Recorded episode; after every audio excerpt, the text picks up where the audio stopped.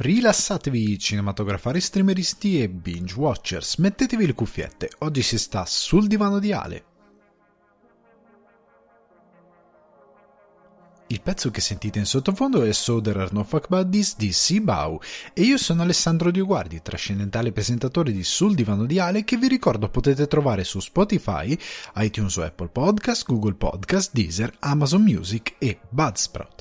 Se volete supportare sul divano di Ale le mire di espansione per un giardino zen migliore potete farlo offrendomi un cappuccino su www.buymeacoffee.com slash sul divano di Ale. In questa puntata di Sul divano di Ale siamo entrati nella stagione degli Oscar e le nomination hanno acceso diverse scintille, ma Seth Rogen non capisce perché Hollywood tenga tanto alla risonanza del premio e Kevin Smith non si fa una ragione dell'esclusione di No Way Home. Parliamo della cerimonia, delle nomination e chiediamoci quanto si devono prendere sul serio gli Oscar. Venendo invece al piccolo schermo, su Netflix e Amazon Prime sono arrivate due serie opposte in tutto, dal genere alla riuscita. All'angolo rosso abbiamo la donna nella casa di fronte alla ragazza della finestra, una sorta di sottile parodia del filone giallo con protagonisti voyeuristi ar- alcolizzati. Nell'angolo blu abbiamo invece Richer, adattamento del romanzo di Lee Child che giura fedeltà al materiale originale e consegna al pubblico il Golem Boy Scout che si merita.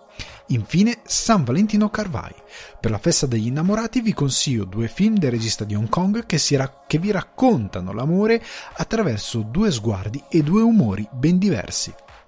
Chiacchiere, domande e argomenti frizzantini vi aspettano in questa puntata di Sul Divano di Ale.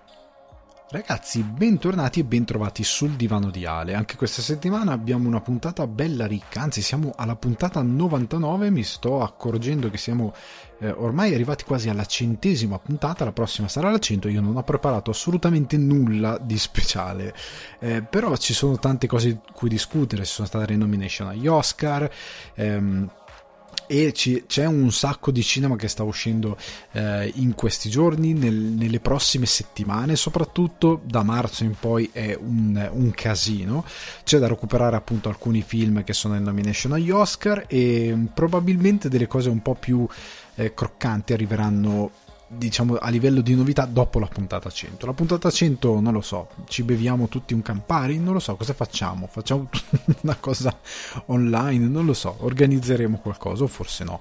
Comunque sta di fatto che ehm, vi informo per iniziare eh, un, po', un po' di chiacchiere per sederci, per metterci comodi, che la live questa settimana, come avete visto da Instagram, probabilmente se mi seguite, profilo Alessandro eh, Dioguardi, Alessandro underscore Dioguardi, su Instagram se mi seguite avete già visto l'annuncio che questa settimana non sarà di lunedì sera, ma sarà di martedì sera.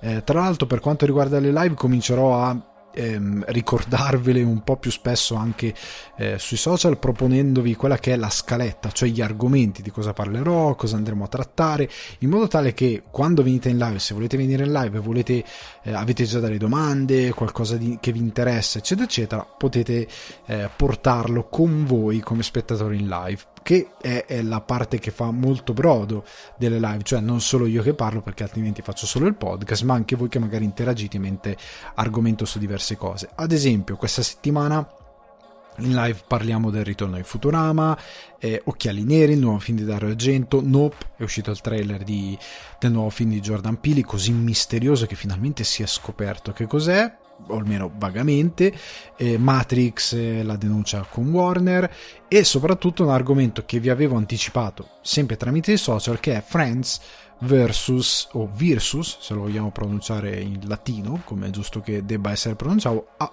pronunciato How I Met Your Mother.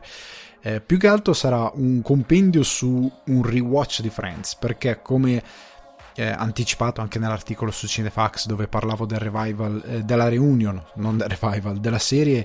Eh, ho cominciato contestualmente quando ci fu il, la reunion anche il rewatch della serie e l'ho terminato. Eh, fine settimana scorsa ho terminato il rewatch, o inizio questa settimana ho terminato e mi sono fatto un sacco di nuove idee su questa serie, quindi ve ne, vo- ve ne vorrei parlare e vorrei anche un po' snodare questa follia per il quale per molti How I Met Your Mother rubi tantissimo da Friends.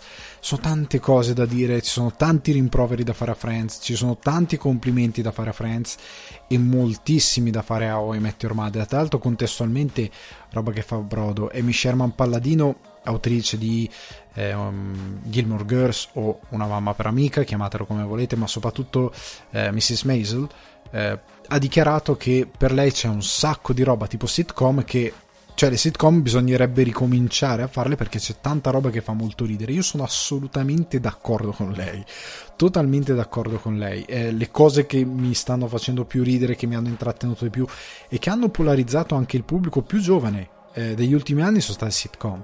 Cioè pensate che Billie Eilish, che non ha 42 anni, non ha 34 anni come me, che è una ragazza di 20 anni, la sua serie preferita è The Office US e quando è arrivata su Netflix qualche mese fa ha fatto un record di, di, di, visual in tutto il mondo.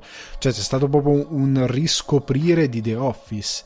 Eh, io personalmente mi sono ingarellito con eh, um, It's Always Sunny in Philadelphia. È un tipo di intrattenimento che secondo me avrà vita per sempre perché funziona, ma di questo ne parleremo più approfonditamente in live.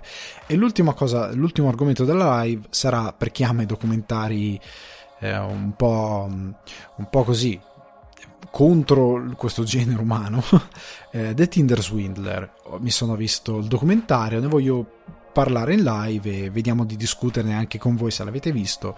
Ne parliamo un po' perché c'è un pochettino di roba da dire. Io ho delle opinioni che magari la, tanti non gradiranno, e niente di trascendentale, però ecco, ho delle mie idee su questi eh, fenomeni. Eh, non, non, eh, vabbè, comunque si argomenterà in live, non voglio eh, andare oltre, anche perché, ripeto, questa settimana, poi magari direte, lo dici tutte le settimane, ma questa settimana, essendoci tanta carne al fuoco, abbiamo veramente una puntata pienissima tra eh, questo diciamo speciale di San Valentino un paio di recensioni molto importanti e una parte iniziale dedicata interamente agli Oscar. Uno di voi mi aveva scritto una domanda, ma ho deciso di metterla da parte perché c'è veramente tanta roba in questa puntata. Ho detto la domanda questa settimana la teniamo di lato, ok? Perché altrimenti veniva una puntata di 7000 ore secondo me. Quindi andiamo subito con. Eh, le, le, la, la parte principale di oggi, ovvero gli Oscar. Perché ci sono state le nomination, oggi in puntata non discuteremo tutte le nomination, sarebbe tediante per me e per voi che ascoltate. Quindi io andrò a fare questo compendio su quello che sono gli Oscar quello che rappresentano anche per via di queste dichiarazioni che sono arrivate di Seth Rogen, eh, di ehm, Kevin Smith, di Jimmy Kimmel, che sono rimbalzate per parlare cosa sono gli Oscar, cosa succede. Ehm, per parlare anche magari di qualche snubs perché ho discusso tanto in live con i ragazzi di Cinefax eh, il mercoledì sapete che alle 21.30 anche lì c'è la live di Cinefax ehm, ne ho discusso un po' con loro però ecco qua argomento un lato diverso degli Oscar, che non è propriamente il, ehm, la parte relativa alle nomination. Dirò veramente qualcosina sulle nomination.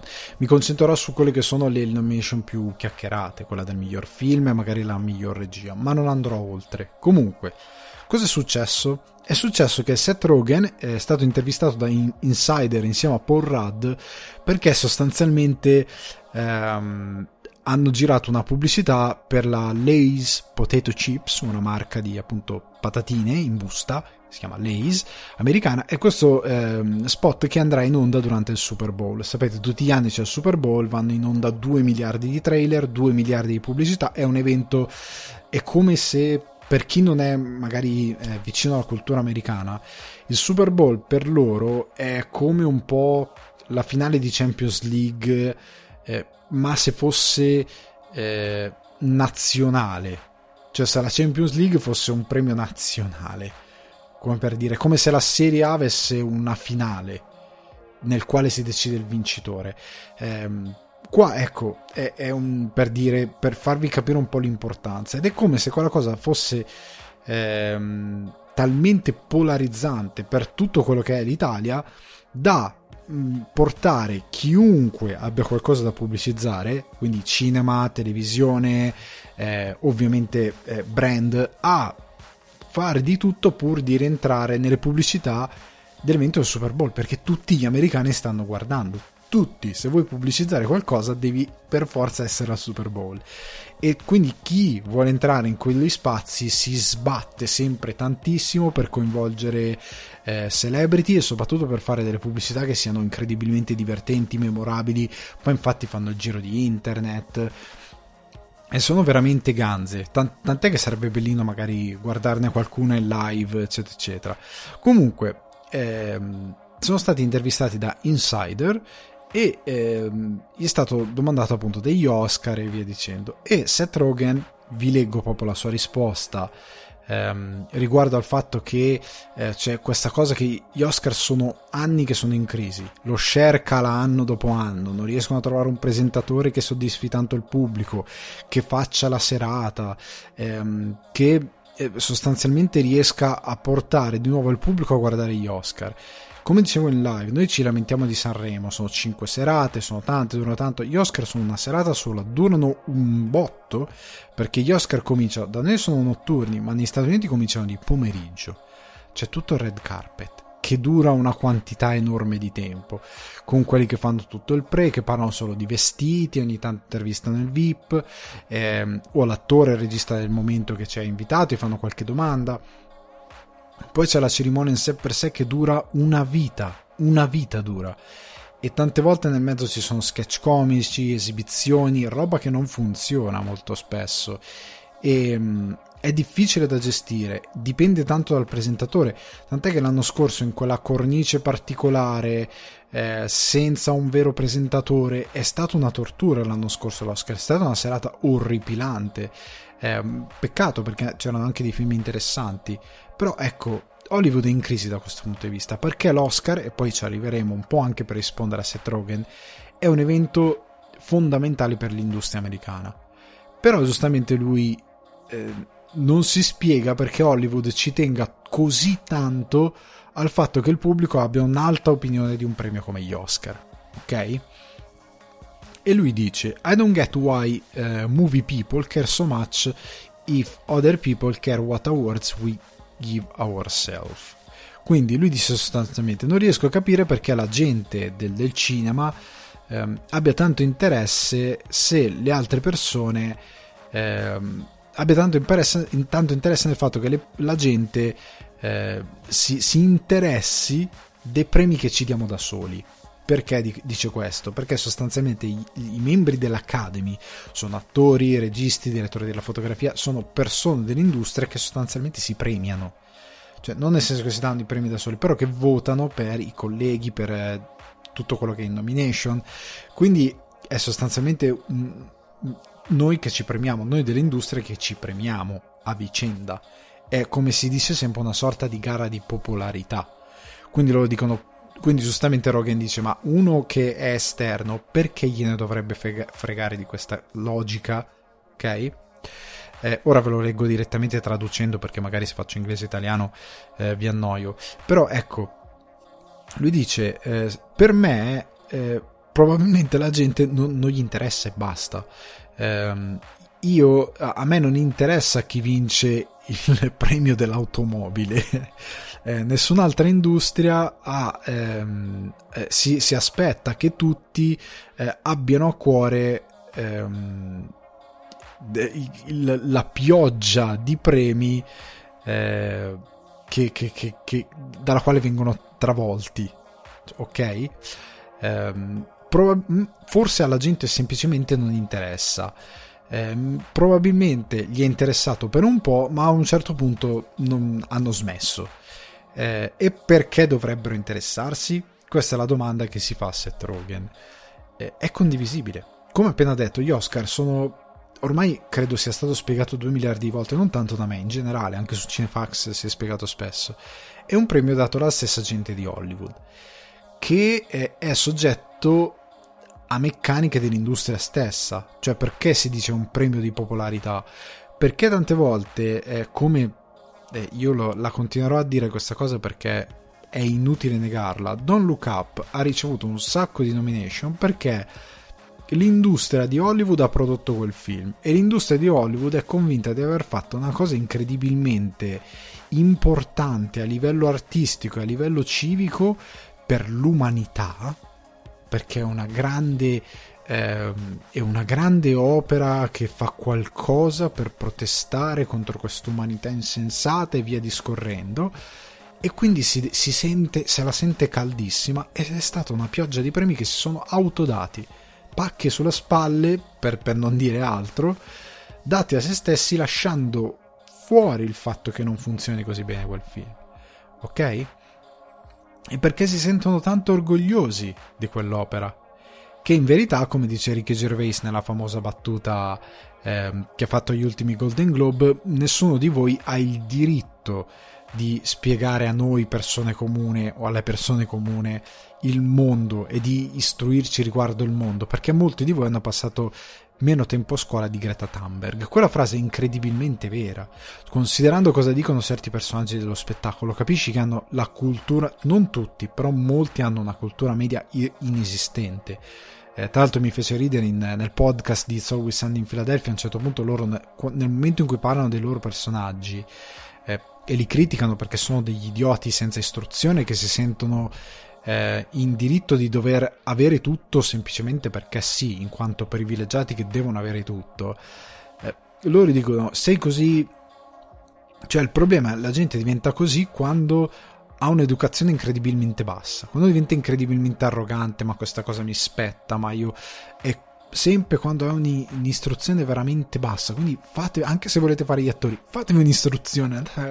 Dicevo, andate al maledetto college, o comunque studiate, o comunque fatevi una cultura. E questo è molto vero. Gran parte di Hollywood non sa niente, cioè gente incredibilmente vanese e vacua che non sa niente. Um, questo non vuol dire che quando si impegnano su qualche causa gli si possa dire di stare zitti. Questo vuol dire semplicemente che eh, nel caso specifico di Don't Look Up è per me secondo me una serie di nomination puramente per la loro vanità, perché questo non è il grande dittatore. Cioè questi non hanno fatto un film come la pellicola di Chaplin che sarà immortale nei secoli dei secoli, questo è un film che fra due anni non si ricorderà nessuno, ma anche fra un anno probabilmente. Cioè un film che scomparirà nel tempo a una velocità incredibile incredibile.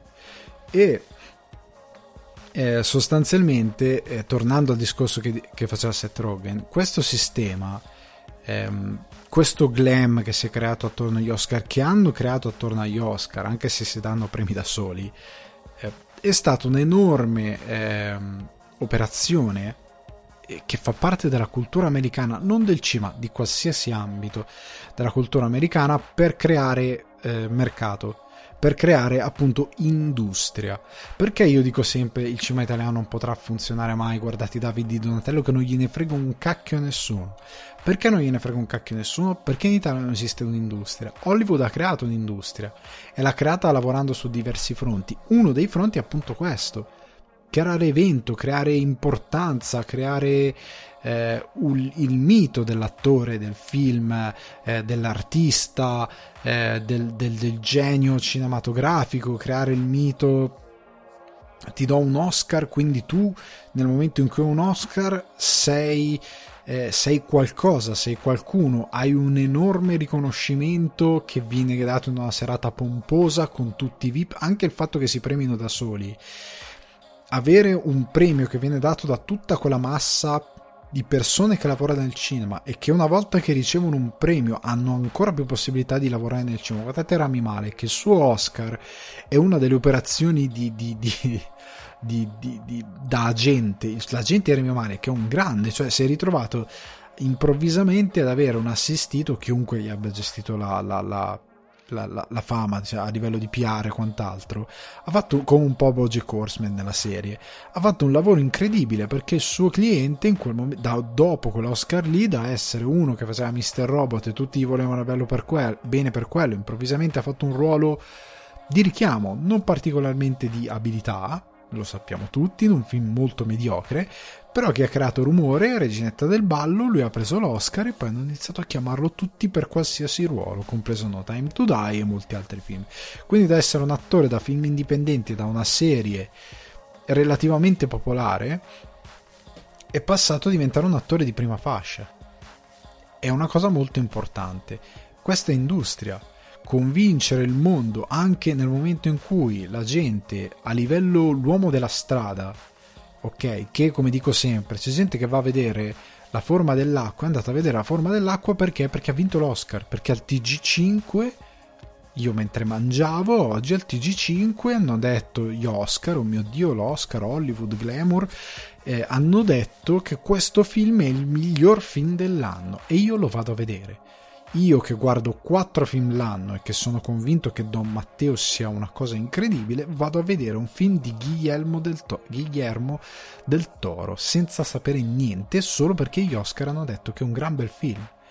Call Me By Your Name, eh, Chiamami col tuo nome di Luca Guadagnino, che era un regista che l'italiano, l'uomo della strada, non conosceva per niente, improvvisamente sono diventati tutti critici di Luca Guadagnino perché ha fatto un film che ha vinto un Oscar, che era nominato agli Oscar, che era girato a Crema in Italia e quindi andiamo tutti a vederlo. Stessa cosa passa per Sorrentino. Sorrentino, prima di vincere l'Oscar, non è che l'italiano medio conoscesse Sorrentino. Quello che ora lo critica per il film fatto su Netflix, quello generale, lo spettatore generico che lo critica, non ne aveva idea di chi fosse. Ne ha dimensione perché ha vinto un Oscar, con un film che hanno visto e che non era per moltissimo di, del pubblico che lo ha visto perché è un film molto particolare e che improvvisamente ne diventa eh, spettatore, ne diventa pubblico e si sente in diritto di parlarne, però è nel suo radar. Ora nel Sorrentino, dopo gli Oscar, è entrato nel radar non solo del pubblico internazionale che in parte già lo conosceva, ma anche del pubblico pop internazionale come di quello italiano, che prima non aveva idea di chi fosse.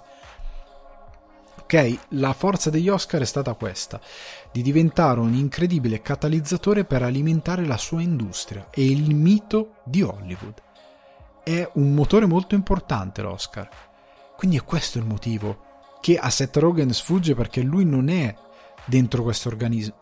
Per ora, perché se, se fa il film con Guadagnino che devono fare su quella storia eh, di quel benzinaio del quale in parte è stata tratta quella serie Netflix che si chiamava forse proprio Hollywood, adesso non ricordo, sicuramente non sarà il titolo corretto. Comunque, di quel tizio che è tornato alla guerra ha deciso di aprire ehm, da un benzinaio gestiva tutti eh, gli incontri clandestini di attori gay e attrici lesbiche di Hollywood nel momento in cui lui e, e Goldberg, Seth Rogen e Evan Goldberg scrivono questa sceneggiatura, la fanno dirigere a, Tarant- a Guadagnino, non Tarantino, viene fuori un grande film e di sicuro verrà nominato a qualcosa degli Oscar, perché Guadagnino che faccia un brutto film non credo, che una storia del genere possa essere brutta non credo, potrebbe essere uno dei film che vedremo agli Oscar, nel momento in cui magari la loro sceneggiatura viene nominata agli Oscar, entra dentro quel, circolo. Uno così estromesso come Seth Rogen perché non ha mai fatto film da Oscar. Eh, perché non è il genere che Hollywood vuole pompare perché ci tira fuori determinate cose. Ok?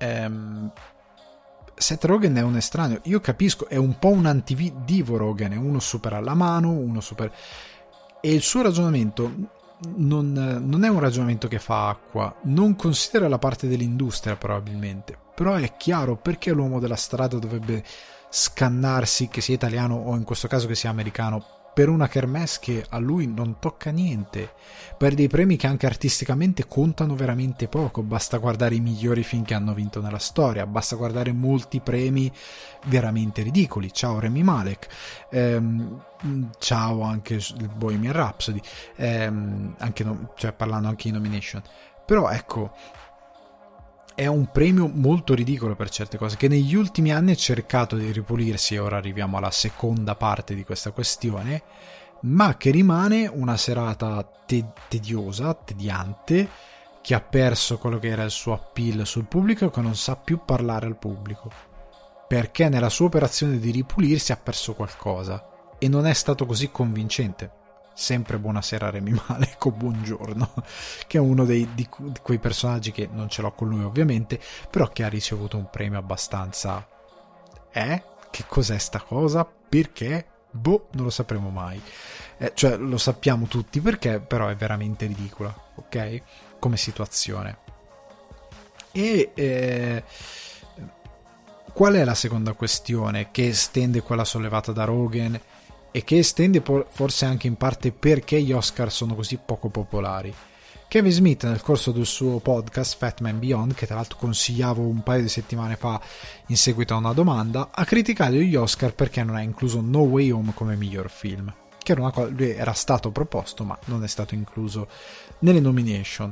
E nel suo podcast, mentre parla, dice eh, vorrei complimentarmi con tutta la bella gente eh, che ha lavorato a Spider-Man No Way Home che hanno sicuramente meritato la nomination al miglior film che sono sicuro abbiano avuto. Non ho ancora letto le nomination. Poi ovviamente gli dicono guarda che eh, no e lui eh, reagisce dicendo ma che cazzo eh, avevano 10 slot 10 posizioni ehm, non, ha, non, ne hanno dedicata nemmeno una al più, gran, al più grande fottutissimo film degli ultimi tre anni questo è quello che lui si chiede.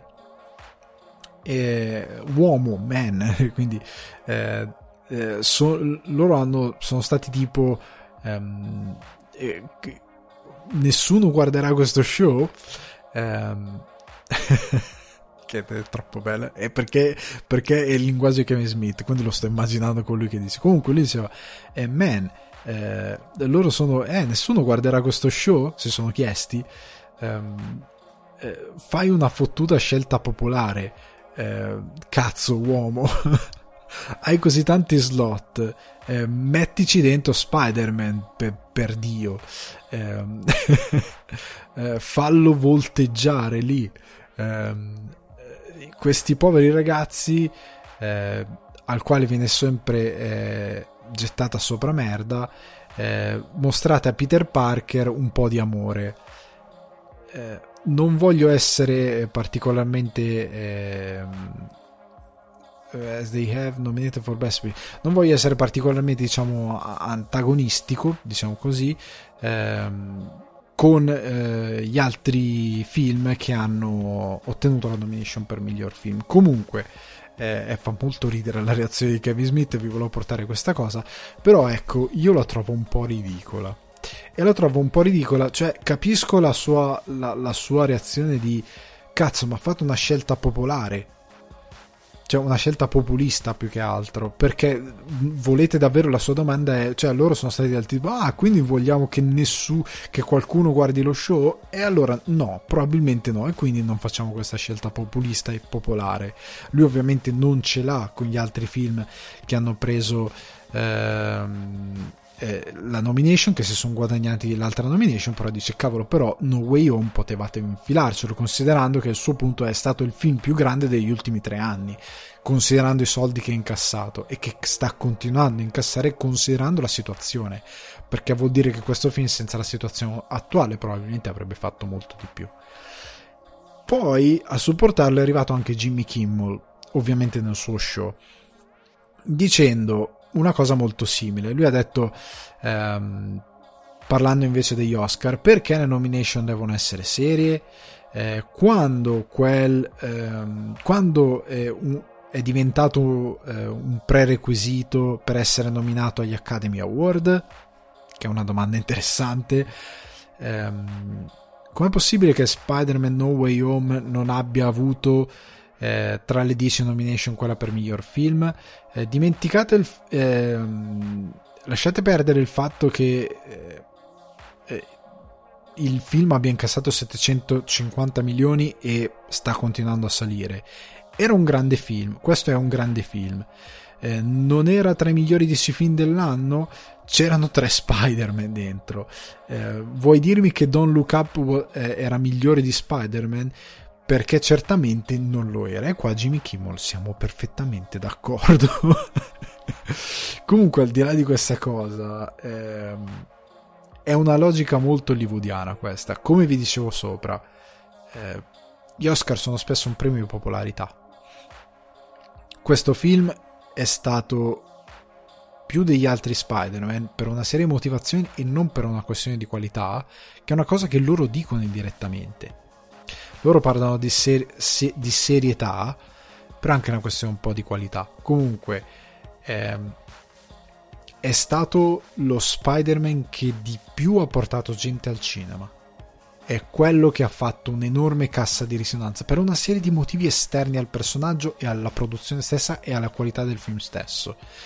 Ma sta di fatto che questo film ha reso Spider-Man incredibilmente popolare come mai prima al cinema. Ok? È stato un evento incredibilmente polarizzante. Lui si chiede, e, incrociando un po' Smith, No, era possibile che non ce lo abbiate potuto infilare questo film su 10 nomination perché poi perché mira Don't Look Up perché io ve lo ripeto io capisco le cioè ho già fatto una recensione capisco le posizioni che molti hanno ma raga stanno titi, quel film titilla la vostra frustrazione verso un certo tipo di pensiero del presente ma il film è mediocre andando bene. Ma andando veramente bene. E non perché è semplicistico, perché non è che deve essere complesso, perché è mediocre, vabbè c'è la recensione, non mi voglio ripetere. Però tra Spider-Man e Don't Look Up, cioè, mm, lui giustamente dice Don't Look Up era meglio, proprio no, è proprio no, ma anche a livello di sceneggiatura, per quanti eh, piccole problematiche abbia Spider-Man, anche morali rispetto agli altri per Spider-Man, ne abbiamo già parlato anche di questo no, è una gara tra chi è la sceneggiatura migliore. Non è perché il tema di Don't Look Up vuole essere un po' più elevato, allora va messo lì. Perché è questo che si dice Jimmy Kimmel, che è la verità. E la scelta popolare per gli Oscar è stato già Don't Look Up. Perché per loro è stata una scelta, prima di tutto, politica a livello di politica di Hollywood. Come ho detto nel post che ho pubblicato via social, quando si parla di politica a Hollywood, è la politica di Hollywood è la politica di comunicazione di gente che ha una forte cassa di risonanza e che vuole far passare un messaggio giusto, ok? Eh, non è politica nel senso di destra, sinistra, è semplicemente di far passare qualcosa di giusto e buono. E tante volte ci riescono, tante volte no. E tante volte è molto forzato e tante volte no. Però è quello, ok? E Don Up era la scelta politica che per loro era più in linea con quello che gli Oscar stanno cercando di essere, cioè un premio quanto più vagamente eh, serio possibile. Perché è ovvio che se mandi eh, No Way Home a Cannes, per dire, o a Venezia, ci va come un film fuori concorso, così come Fast and Furious a Cannes, per portare un po' di gente, per portare un po' di ehm, frizzantezza in una kermesse di quel tipo lì. Non ci va per competere agli Oscar c'è la pretesa che questa cosa vada come miglior film. E questo è un problema, perché per quanto, eh, ripeto, per quanto sia tutta una cosa relativa al meccanismo interno di Hollywood, ehm, Spider-Man non ha bisogno neanche di questo meccanismo, perché comunque è talmente popolare che mangerà sopra qualsiasi altro film che è stato nominato. A livello di popolarità parlo non prendetelo come una questione di qualità, ma di popolarità. Tra i dieci film nominati, No Way Home sarà più popolare di tutti, di Il potere del cane, di Dune, Belfast, West Side Story, King Richard, Don't Look Up, I segni del cuore o Coda, La fiera dell'illusione, Nicola Spizza e Drive My Car. Sarà più popolare di tutti questi film. E probabilmente verrà ricordato anche più a lungo di tutti questi film. Perché è un tipo di racconto pop che è nell'immaginario collettivo da talmente tanto tempo e che ora è arrivato al massimo della sua esplosione e che ri, ri, ne rimarrà altrettanto nel futuro che non lo puoi togliere da lì. Ok? È una cosa troppo potente e non ha bisogno degli Oscar. Eh, quello che però perdono di vista sia Jimmy Kimmel che Kevin Smith è che il film non è così bello e che non si può sempre ragionare con i soldi. Cioè, eh, lui disse: Sì, vabbè, metti da parte. Kimmel dice: Metti da parte il film che ha incassato 750 milioni e continua a farne altri. Ok, eh, non era un great movie. Non era un great movie. È un grandissimo bel film per ragazzi nell'idea del cinema per ragazzi, questo film, Dio mio ti ringrazio che c'è, considerando che è morto il cinema per ragazzi e che tutti gli altri film di supereroi sono più o meno per adulti, cioè non per adulti, ma sono popolati di adulti. Qua si, si prende in esame un personaggio un po' più vicino allo spettatore più giovane, un po' più solare, un po' più E quindi da questo punto di vista è grandioso che sia così. Spider-Man in questo film ha trovato la sua poetica, la sua forza, perfetto, gli vogliamo tutti bene, ma non è un grande film. È un film che fa un sacco di retcon a due pre- film precedenti disastrosi, eh, è un film che ha avuto bisogno dei due film precedenti criticati sotto ogni punto di vista, in particolare quello di Maguire e Raimi, eh, per effettivamente arrivare a essere così grande ehm, e che ha fatto cambiare idea un sacco di, di, di vigliacchi eh, riguardo appunto quel film, eh, quei due film anzi. È un film che, ripeto, a livello popolare è stato grande, ma è un film anche lì non è un great movie, è un gran, è un gran bel film per ragazzi, ma non è un great movie. Stiamo calmi, miglior film sarebbe stato un po' ridicolo. Posso capire Don't Look Up, nonostante ce ne sarebbero stati altri che avrebbero meritato di essere come, bel, come miglior film, eh, ma non capisco, eh, non capisco onestamente perché prende la sera così tanto per No Way Home, per l'assenza di No Way Home, perché non è così un gran film.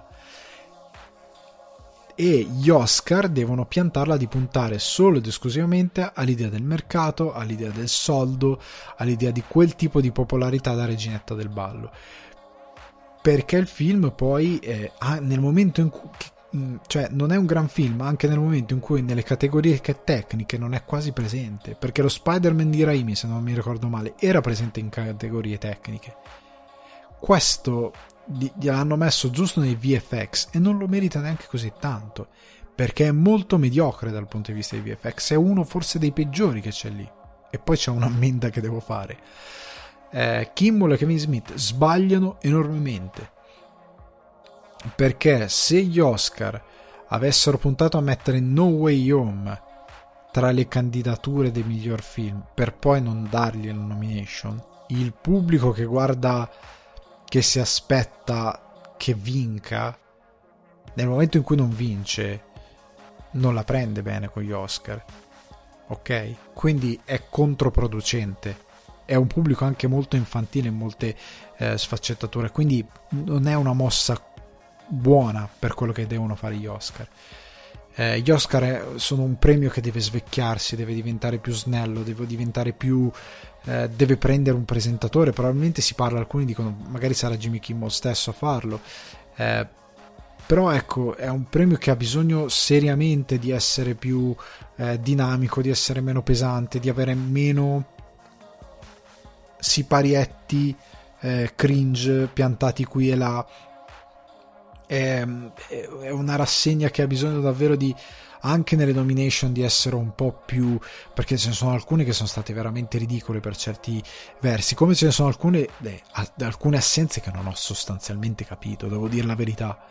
Ehm, ci, come ci sono delle aspettative che non ho capito. Eh, veniamo proprio ad alcune eh, altre eh, cose che la gente ha detto ma com'è possibile? Lady Gaga tra le migliori attrici perché Lady Gaga doveva essere tra le migliori attrici no, non doveva esserci. Non ha fatto una prova ha fatto una bella prova ma non era una grandiosa prova. È stata brava sicuramente. Ora Hollywood per dimostrare quanto è vanese Hollywood gli vuole far fare un film da regista Lady Gaga. Che continuasse a fare Lady Gaga. Cioè questa cosa tutta hollywoodiana che eh, se sai fare una cosa allora sai fare tutto, ma anche no. Cioè, ehm, anche no. Lady Gaga gli è andata bene con... Eh, a Star is Born era il film per lei, cioè era perfetto, perché il tema è perfetto, era perfetto tutto.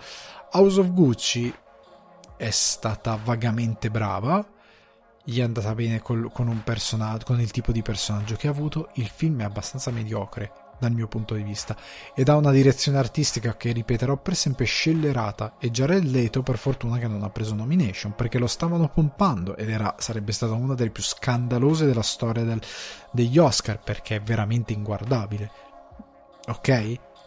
Ehm, e questo ci unisce a No Way Home. La popolarità di un certo eh, tipo di progetto rispetto a un certo tipo di pubblico non può essere il metro per cui si debba entrare in un Oscar, non è una questione di serietà, perché loro dicono ma da quando, Jimmy Kimmel dice ma da quando un, un, un, film nominato deve essere serio? È, è un, sembra un discorso a bambini di 12 anni. Perché parli di serietà? Non è una questione di serietà, è una questione che il film deve essere decente e non si può mettere No Way Home di fianco a Licorice Pizza, um, Nightmare Alley, West Side Story, Belfast, Dune. perché Dune non è che parla dell'umanità, cioè non è che ha un tema particolarmente complesso, ok? Non è un film particolarmente serio, è un film di intrattenimento. La stessa cosa Nightmare Alley, eh, La fiera delle illusioni. Ha un tema magari più profondo per certe cose, ma è pur sempre un film che strizza l'occhio, thriller, genere, roba che indietro nel tempo Hollywood non avrebbe premiato non è una questione di essere serio, è una questione che non è un film così ben fatto. Ha molti difetti, un po' troppo difetti per essere tra i migliori film dell'anno. Il fatto che sia popolare non è una discriminante. Eh, gli Oscar vanno rivisti ancora. E questo è il punto. Vanno comunque rivisti già come evento. Vanno anche rivisti nel il cosa l'Oscar deve rappresentare. Perché se dobbiamo tornare a fare dell'Oscar un premio di popolarità, ragazzi, ogni anno ci devi mettere metà dei film che produce la Marvel. Cioè ci andava Endgame, ci andava Infinity War, eh, ci andava um, il primo Avengers, ci andava ora ehm, No Way Home, eh, l'anno prossimo cosa facciamo? Ci mettiamo, non lo so, eh, da, ecco, tra l'altro si parla, premi, si parla di eh, non serietà e qualità. Eh, dove sono i premi tecnici a The Suicide Squad? Costumi, effetti speciali, eh, effetti visivi. Gli effetti visivi di The Suicide Squad sono tutti migliori quelli No Way Home, che è in nomination e che ha alcuni degli effetti visivi più brutti che ho visto quest'anno al cinema insieme a Shang-Chi. Quindi gli Oscar hanno molto a lavorare, perché Shang-Chi e No Way Home sono lì nelle nomination tra i migliori VFX e hanno tutti e due alcuni dei più brutti che ho visto in sala quest'anno. The Suicide Squad è migliore sotto, tu- sotto ogni punto di vista. Dalla scrittura ai VFX, ai costumi, al trucco, agli effetti speciali. Perché non è tra i nominati? Perché Warner non ha abbastanza potere rispetto a Marvel? Sì, questo è perché Warner non ha creduto così tanto in quel film perché sta avendo dei problemi di gestione delle sue proprietà. Ha avuto più che altro in quest'ultimo anno vediamo come va con l'anno nuovo a partire adesso da marzo con The Batman e tutto il resto che hanno annunciato solo al cinema. Eh, vediamo se riprenderanno, riperco- riprenderanno un po' di strada perché a me sembra che Marvel abbia fin troppe nomination Marvel Studios rispetto a quello che meritava. Quindi già l'Oscar ha delle categorie ridicole all'interno delle sue nomination. Um, vado velocemente su alcuni snubs, cioè quindi su alcuni film e alcune categorie che non ho capito perché non sono entrati.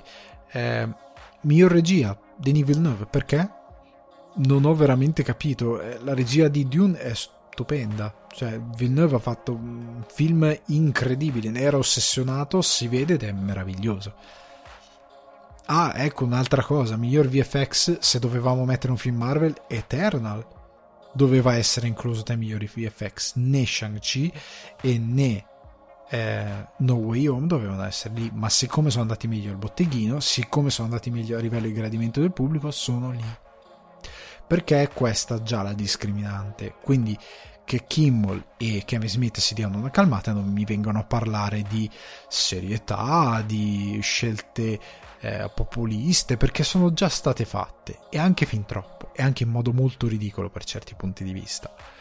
Um, altre esclusioni oltre a Denis Villeneuve la miglior regia. Io non ho capito l'esclusione totale sotto ogni categoria di Wes Anderson. Dove cazzo è Wes Anderson? Cioè nel senso The French Dispatch che vi possa piacere o meno io con chi non gradisce tanto Wes Anderson io ho un po' dei problemi perché eh, reputo che spengano il, il cervello di fronte a una cosa che tecnicamente è pregevole.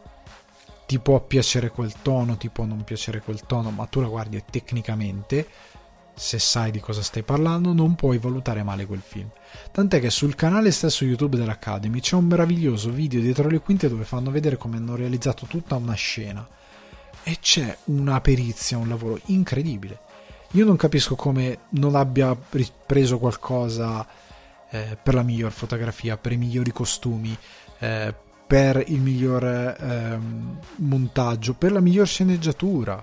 Cioè, per me fotografia e sceneggiatura almeno dovevano prenderle. Non dico miglior film, anche se è meglio di Don't Look Up sicuramente è, 100%. Come è migliore anche la colonna sonora. Eh, ma ehm, non ho capito perché non c'è rientrato. Cioè, anche solo per queste due categorie, fotografia e sceneggiatura. Cioè, la fotografia di Wes Anderson, cioè del film di Wes Anderson, The French Dispatch, è 100 volte migliore. Ehm, no, non di quelli nominati 100 volte migliore sbagliato, però è una grandissima fotografia che eh, narrativamente ha un senso, che ha eh, delle intenzioni ben specifiche anche narrative, che ha un peso nello storytelling intelligente e non capisco perché non c'è, come non capisco perché non c'è la sceneggiatura, perché se proprio vogliamo fare una nomination nobile e quindi nominare un film che ehm, va a nobilitare qualcosa all'interno della nostra società che è un po' in decadenza, un film come The French Dispatch che è una lettera d'amore al giornalismo, ai giornalisti che si sbattono, considerando quanto, quante cose sono saltate fuori negli ultimi anni grazie a New York Times, Washington Post, quanta roba è venuta fuori che è stata importante, quanto lavoro di informazione, l'informazione fatta bene sa fare questa lettera d'amore a un certo tipo di giornalisti di, di, di frontiera, un certo tipo di eh, sguardo sul mondo, perché cavolo è stata esclusa?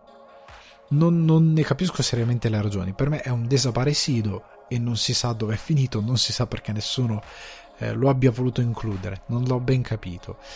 Ehm, io credo che ecco, sia stato sacrificato sull'altare di quel vanesio tentativo di istruirci riguardo al mondo che è Don't Look Up, che è un film che ripeto, è ridicolo sotto molti punti di vista.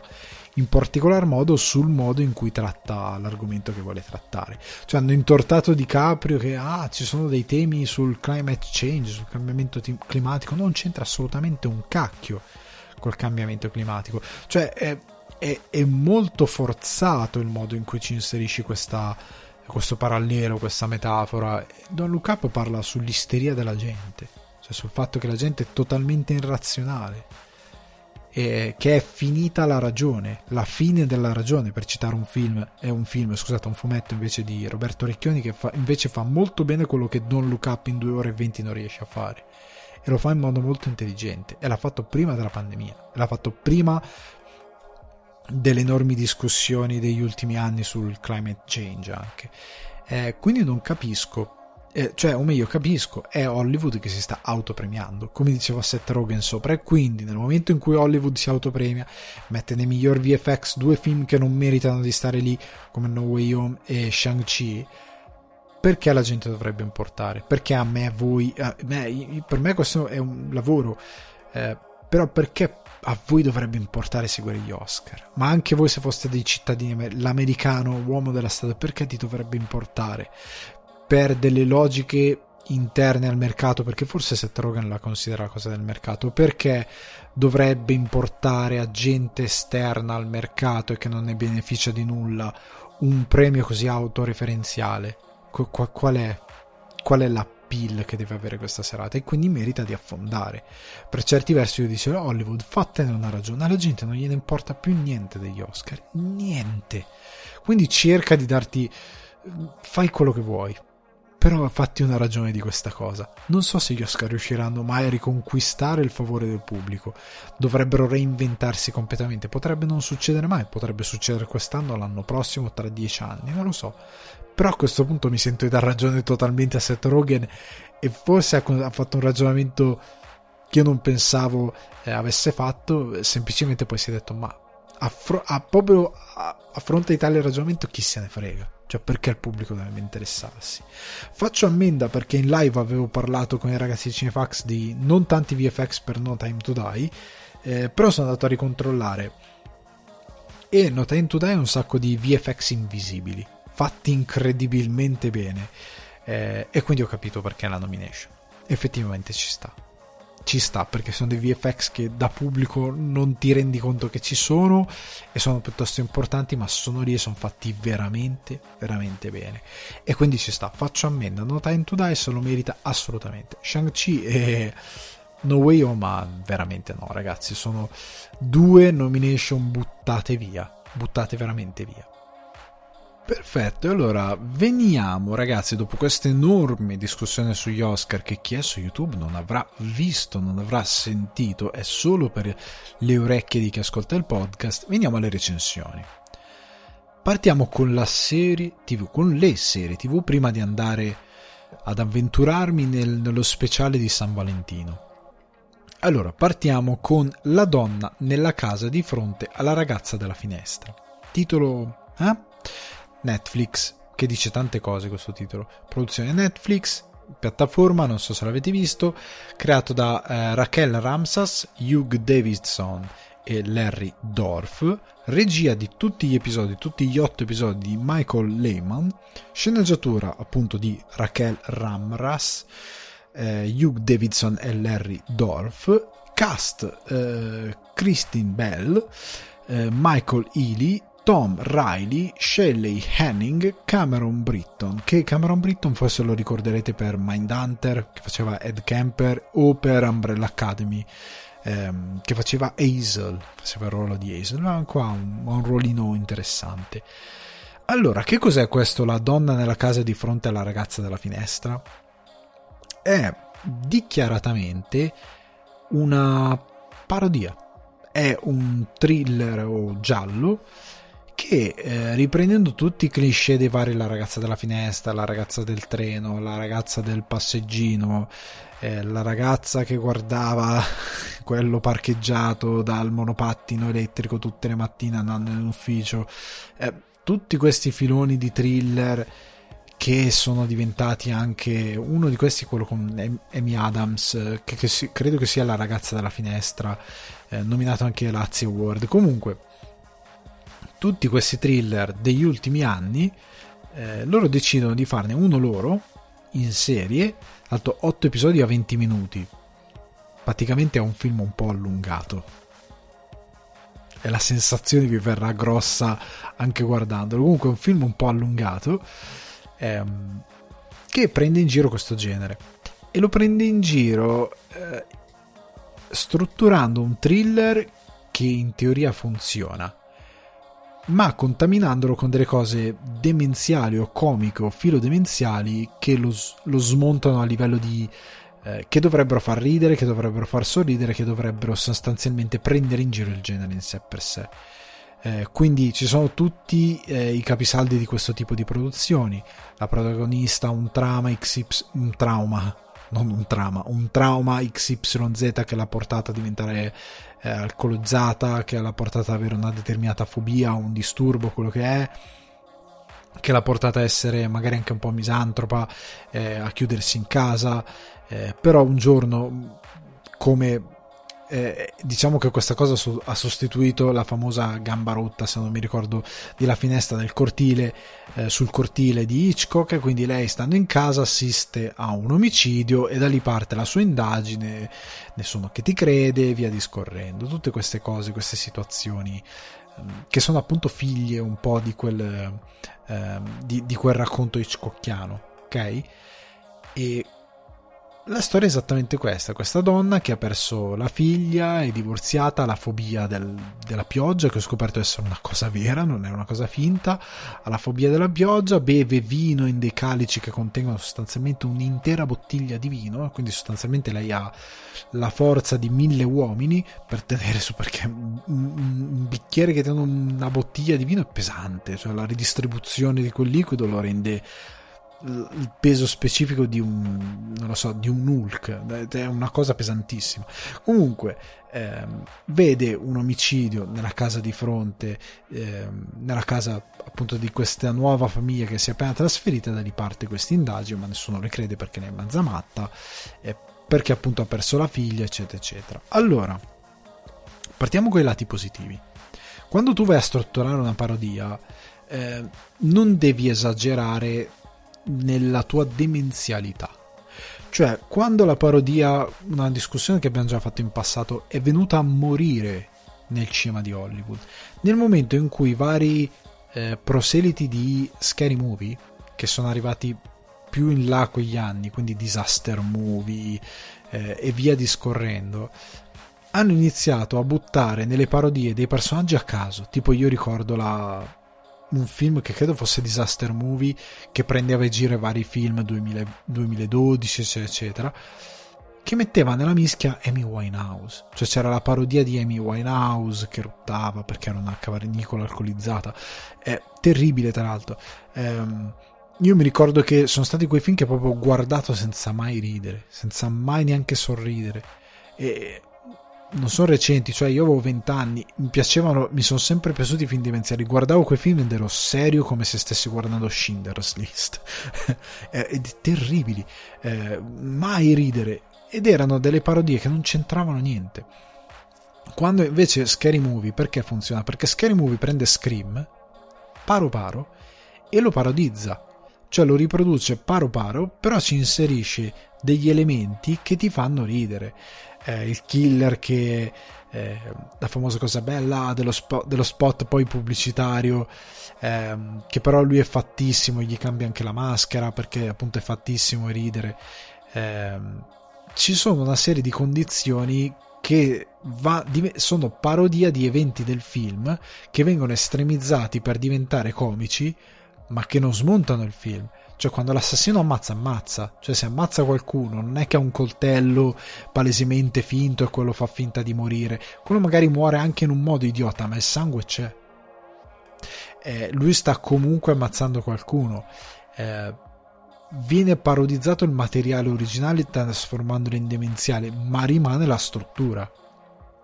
Quindi, ehm, questo succedeva con molti altri, anche una pallottola spuntata. Erano dei, dei polizieschi erano dei polizieschi eh, che strizzavano l'occhio magari anche l'hard boil eccetera eccetera però con delle situazioni totalmente demenziali Leslie Nielsen che era troppo bravo a incarnarle.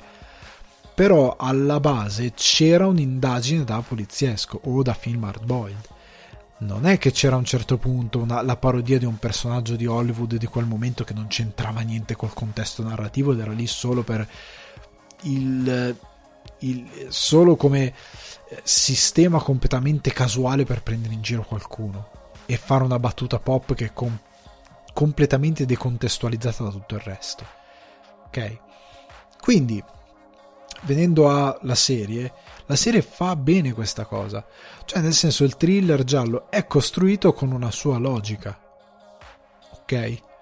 E però è contaminato da elementi parodici che smontano la solidità, cioè che smontano la credibilità, sono come è morta la figlia della protagonista, e il, reveal dell'assassino che si intuisce, ma non è questo il punto, che è veramente ridicolo, eh, molte altre cose all'interno sono veramente ridicole, ma qual è il problema?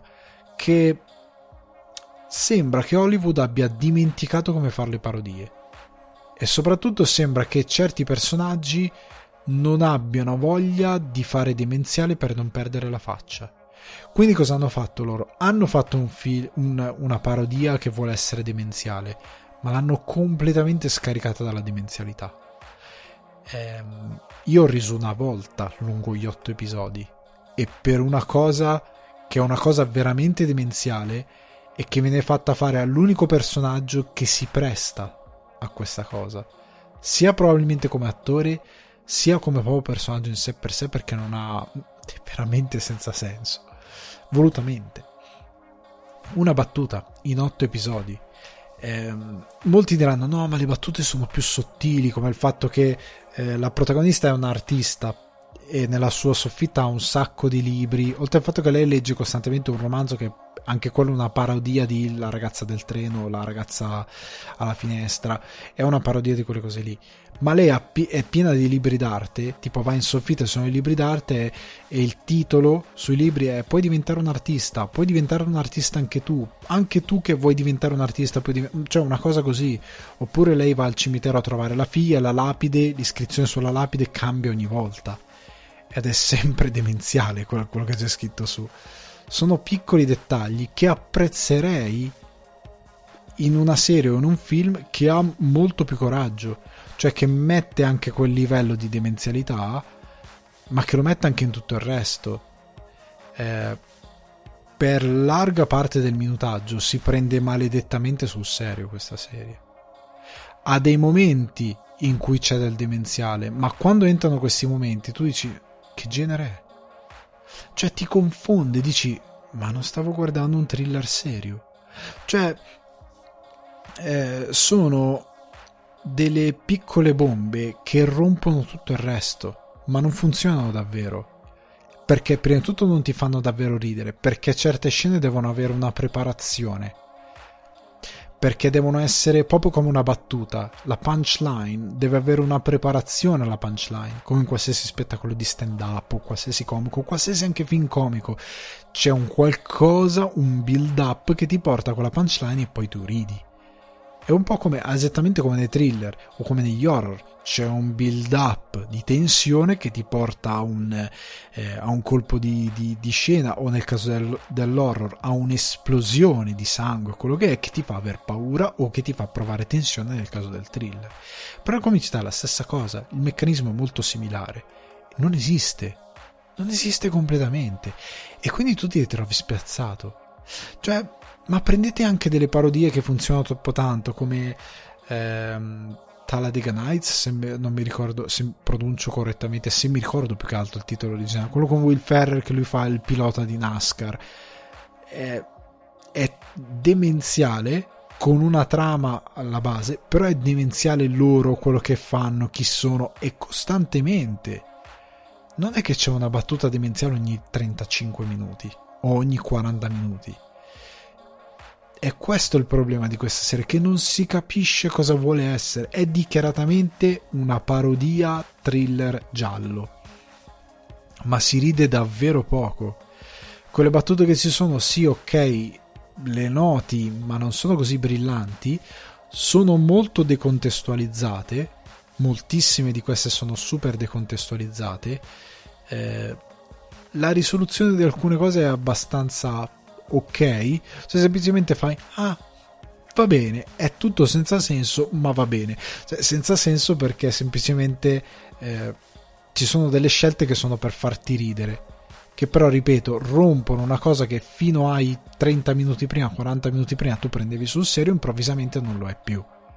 Perché è così. Eh, tu passi appunto un paio di puntate senza neanche una battuta e poi improvvisamente ce n'è una. Oppure un paio di puntate con solo qualche secondo con qualche frame, con quelle, quelle gag visive che sono dei dettagli e poi dopo appunto 40 minuti c'è una battuta alla quale tu non ridi, semplicemente sei confuso. Ed è un enorme difetto per una parodia, il fatto che ti lasci totalmente confuso. E io credo che in... Ah, oltre al fatto che, scusate, pr- prima di arrivare diciamo alla conclusione, il problema è anche che dura maledettamente troppo. Cioè, parliamoci chiaro, le puntate sono scorrevoli. Sono puntate da 20-25 minuti, 8 puntate. Te ne guardi tranquillamente 2, 3, 4. Te lo puoi anche guardare tutto. Puoi fare anche una serata di binge watch e te lo guardi tutto perché è scorrevole. Tranne l'ultimo episodio che mi ha tediato un po' perché non lo sopportavo più. Ehm, è scorrevole, però è chiaro, cioè prima di arrivare all'omicidio ci sono due episodi. Cioè sono due, alla fine del secondo episodio c'è l'omicidio. Sono 40 e passa minuti. È un po' tantino. È un po' veramente tanto, considerando che i personaggi non hanno così tanto da dire. Eh, considerando ecco che essendo una parodia, tu stai. La parodia molte volte eh, va a esacerbare determinati difetti delle opere originali che tutto è super immediato ed è super veloce perché è comicità, non stai facendo davvero un thriller. Deve andare, deve andare, deve andare. Tant'è che anche se vogliamo parlare di commedie, non per forza demenziali, perché uno si vuole dire, eh, ma loro volevano essere sofisticati. Ok, prendiamo Knives Out o A cena con delitto di Ryan Johnson. Non è cacerone. Ryan Johnson ha scritto un giallo che è perfetto e lo puoi prendere perfettamente sul serio come giallo, ma sono i, i, i caratteri, i personaggi, quello che loro fanno, quello che loro sono, quello che loro incarnano, quello che loro dicono, che lo rendono comico. Lo stesso investigatore lo rende comico. Ok? È una, paro- è un, diciamo una sorta di versione in commedia dei gialli di Agatha Christie che sono molto seri. Ok? Qua non esiste questa cosa perché i personaggi non hanno questi elementi.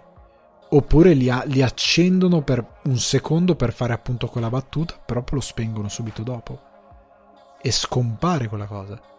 Eh, prendiamo anche Only Murders in the Building, che vi ho consigliato che è su Disney Plus e che vi ritorno a consigliare se non l'avete visto, è 10.000 volte meglio perché l'indagine si prende sul serio, indagine ben scritta e ha dei personaggi che sono ridicoli che rendono il tutto più leggero, più godibile, è un bellissimo giallo con dei personaggi in delle situazioni ridicole eh, che lo rende comico.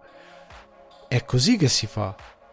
Questa serie è un fallimento totale rispetto a quelle due perché costruisce anche un thriller decente, ma non funziona come tutto il resto. Perché poi alla fine della fiera, ripeto, non funziona neanche come thriller, perché le soluzioni da thriller sono voltate in commedia, ma non sono pensate adeguatamente. Perché ti, ti, ti, ti danno come uno schiaffo e quindi viene a decadere tutto, non funziona più niente. Quindi io questa serie devo dire che mi ha incredibilmente deluso perché io sono appassionato di gialli, a me piacciono. Eh, ho letto molti di Agatha Christie, ne ho letti molti, eh, ho visto una marea di adattamenti. Io, ero, io avevo eh, Lady Channel. Quando eh, stavo in Italia, mi avevano Sky, c'era Lady Channel e io guardavo Lady Channel perché davano i sceneggiati di Poirot. Non so perché su Lady Channel, non, non, non ho idea del perché. Però li davano lì e io me li guardavo perché mi piacciono un sacco li ho guardati tutti, ho guardato i film. Eh, ora infatti devo andare a guardare Morte sul Nilo. Non sono un grande, un grande fan dell'adattamento di Branagh, però lo andrò a vedere lo stesso. Anni fa uscì un adattamento di uh, Sky HBO, adesso non ricordo, di 10 piccoli indiani, bellissimo, a puntate, fatto troppo bene, mi è piaciuto un sacco. Eh, li amo i gialli, prima appunto ho citato Ryan Johnson con eh, eh, A cena con diritto, Knives Out, come ho citato eh, Only Murders in the Building. Belli. Questo è... Mm, che fatica. Dio mio che fatica. È un esperimento fallito. Peccato perché eh, Kristen Bell è veramente brava. Veronica Mars, se non ve la ricordate, è veramente ba- brava.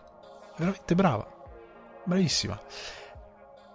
Cameron Britton, anche lui veramente bravo in quel poco che fa nel suo ruolo. E, e oltre al fatto che ha, ha dalla sua l'unica battuta che fa davvero ridere. Il resto lo reputo non disastroso, ma semplicemente una cosa che non funziona, ragazzi. Non funziona veramente per nulla, dovevate pensarla meglio. Il fatto che il finale di stagione intenda che ce ne sarà un'altra, io, Dio mio, non la voglio vedere mai, mai nella vita. Questo era la donna nella casa di fronte alla ragazza della finestra. Se volete vederlo, sta su Netflix, come dico sempre, io non dico mai non guardatelo, voi guardate tutto come io guardo tutto, tutto quello che vi interessa, guardatelo e fatevi una vostra idea. Questa è la mia analisi di questa serie. Andando avanti, una serie che invece mi è piaciuta molto, che è Reacher e la trovate su Prime Video. Allora, creato e sviluppato per la TV da Nick Santora. Eh, registi e sceneggiatori ce ne sono diversi, non ve li leggo tutti. Eh, sono 8 puntate da ehm, circa 50 minuti. Cast Alan Richardson nel ruolo di eh, Richard, eh, Malcolm Goodwin, eh, Willa Fitzgerald, Bruce McGill, Willie C. Carpenter e molti altri. Allora, allora, allora, io sorrido già. Alan Richardson, che bello che è in questa serie. Allora, faccio un, una presentazione di cos'è Reacher. Eh, Jack Reacher, personaggio dei libri di Lee Child. Ehm, questa prima serie è tratta dal primo romanzo che è Zona Morta in italiano o Killing Floor in originale. Ehm, chi è Jack Reacher? Allora, Jack Reacher è un tipo di personaggio che si fa sempre più fatica a sviluppare perché un po' non esiste più. Nel senso, è un personaggio che in passato è stato molto forte, che però col variare dei tempi è sempre venuto un po' a decadere perché sono cambiati i tempi e c'era bisogno di qualcosa di diverso perché era solo quello che esisteva. Eh, però è venuto un po' a mancare, ne sono rimasti pochi e quei pochi che sono rimasti di quelli che ci sono sono fatti veramente bene. Jack Reacher è questo ex eh, militare della polizia militare americana che eh, è in pensione e decide sostanzialmente di essere una sorta di hobo, se non mi ricordo male, quindi non un senza tetto, ma un non direi neanche un vagabondo perché è quasi un sinonimo, quasi. Eh, però sostanzialmente è uno senza fissa dimora che ha soldi, non è che è povero, lui riceve la pensione dal governo e lui la ritira e se ne gira per gli Stati Uniti. Si muove spostandosi con i Greyhound, che è quella linea di autobus che sta per gli Stati Uniti eh, va di città in città, gira gli Stati Uniti perché lui li vuole conoscerli, perché dopo aver passato anni nell'esercito e um, aver, se, essere sempre stato in missione mai a casa, perché lui anche da ragazzino viaggiava con i genitori, e, perché sapete i militari eh, americani stanno di stanza nelle città in giro per il mondo, quelli che sono in missione non stanno mai a casa, anche se hanno una casa effettivamente, ma vivono dove stanno gli altri militari in giro per il mondo. Quindi lui, una volta in pensione, perché viene congedato, eh? non è che, che, ha 70 anni Jack Reacher, viene congedato, molto giovane anche, eh, abbastanza giovane, e decide di scoprire gli Stati Uniti in questa maniera, girandoli con questi Greyhound. E è uno che spende poco, eh, compra i vestiti solo quando ne ha estremo bisogno, eh, compra tutta roba usata, non, non sta a investire molti, molti soldi, non gli interessa avere una vita particolarmente, ha una vita molto spartana, ecco ehm, non ha social network, non ha telefoni se non quelli usa e getta, è un uomo che vive praticamente libero da qualsiasi connessione, ovviamente non ha famiglia, amici, cioè ha degli amici ma non ha famiglia stabile, amici stabili, gira per gli Stati Uniti e in ogni città dove va eh, lui sostanzialmente trova un casino diverso, perché lui è veramente l'ultimo boy scout non come quello del film di Tony Scott, ma lui è veramente un ultimo Boy Scout, molto meglio del film di Tony Scott, ok? Perché contrariamente a quell'idea di questi personaggi un po' eh, maciati, truci, un po' così, Jack Reacher non è un ubriacone. Jack Reacher è un uomo che è letale, è un colosso di quasi due metri con una forza erculea e addestrato nel combattimento. È, è praticamente una macchina di guerra eh, per quanto riguarda combattimento corpo a corpo, uso del coltello, armi da fuoco, ehm, è sostanzialmente anche un abilissimo investigatore, infatti era nella polizia militare, ehm, le cose che non sa fare sono veramente poco. Sostanzialmente lui non è un grande corridore appunto per la stazza fisica che ha, perché lui viene descritto come un uomo gigantesco nel libro, di quasi due metri, enorme, biondo con gli occhi azzurri.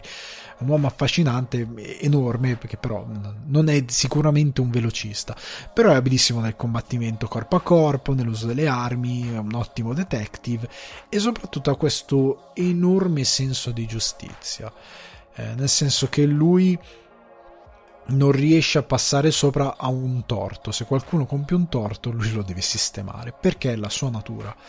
E diciamo un personaggio che non esiste più perché Jack Reacher non perde mai.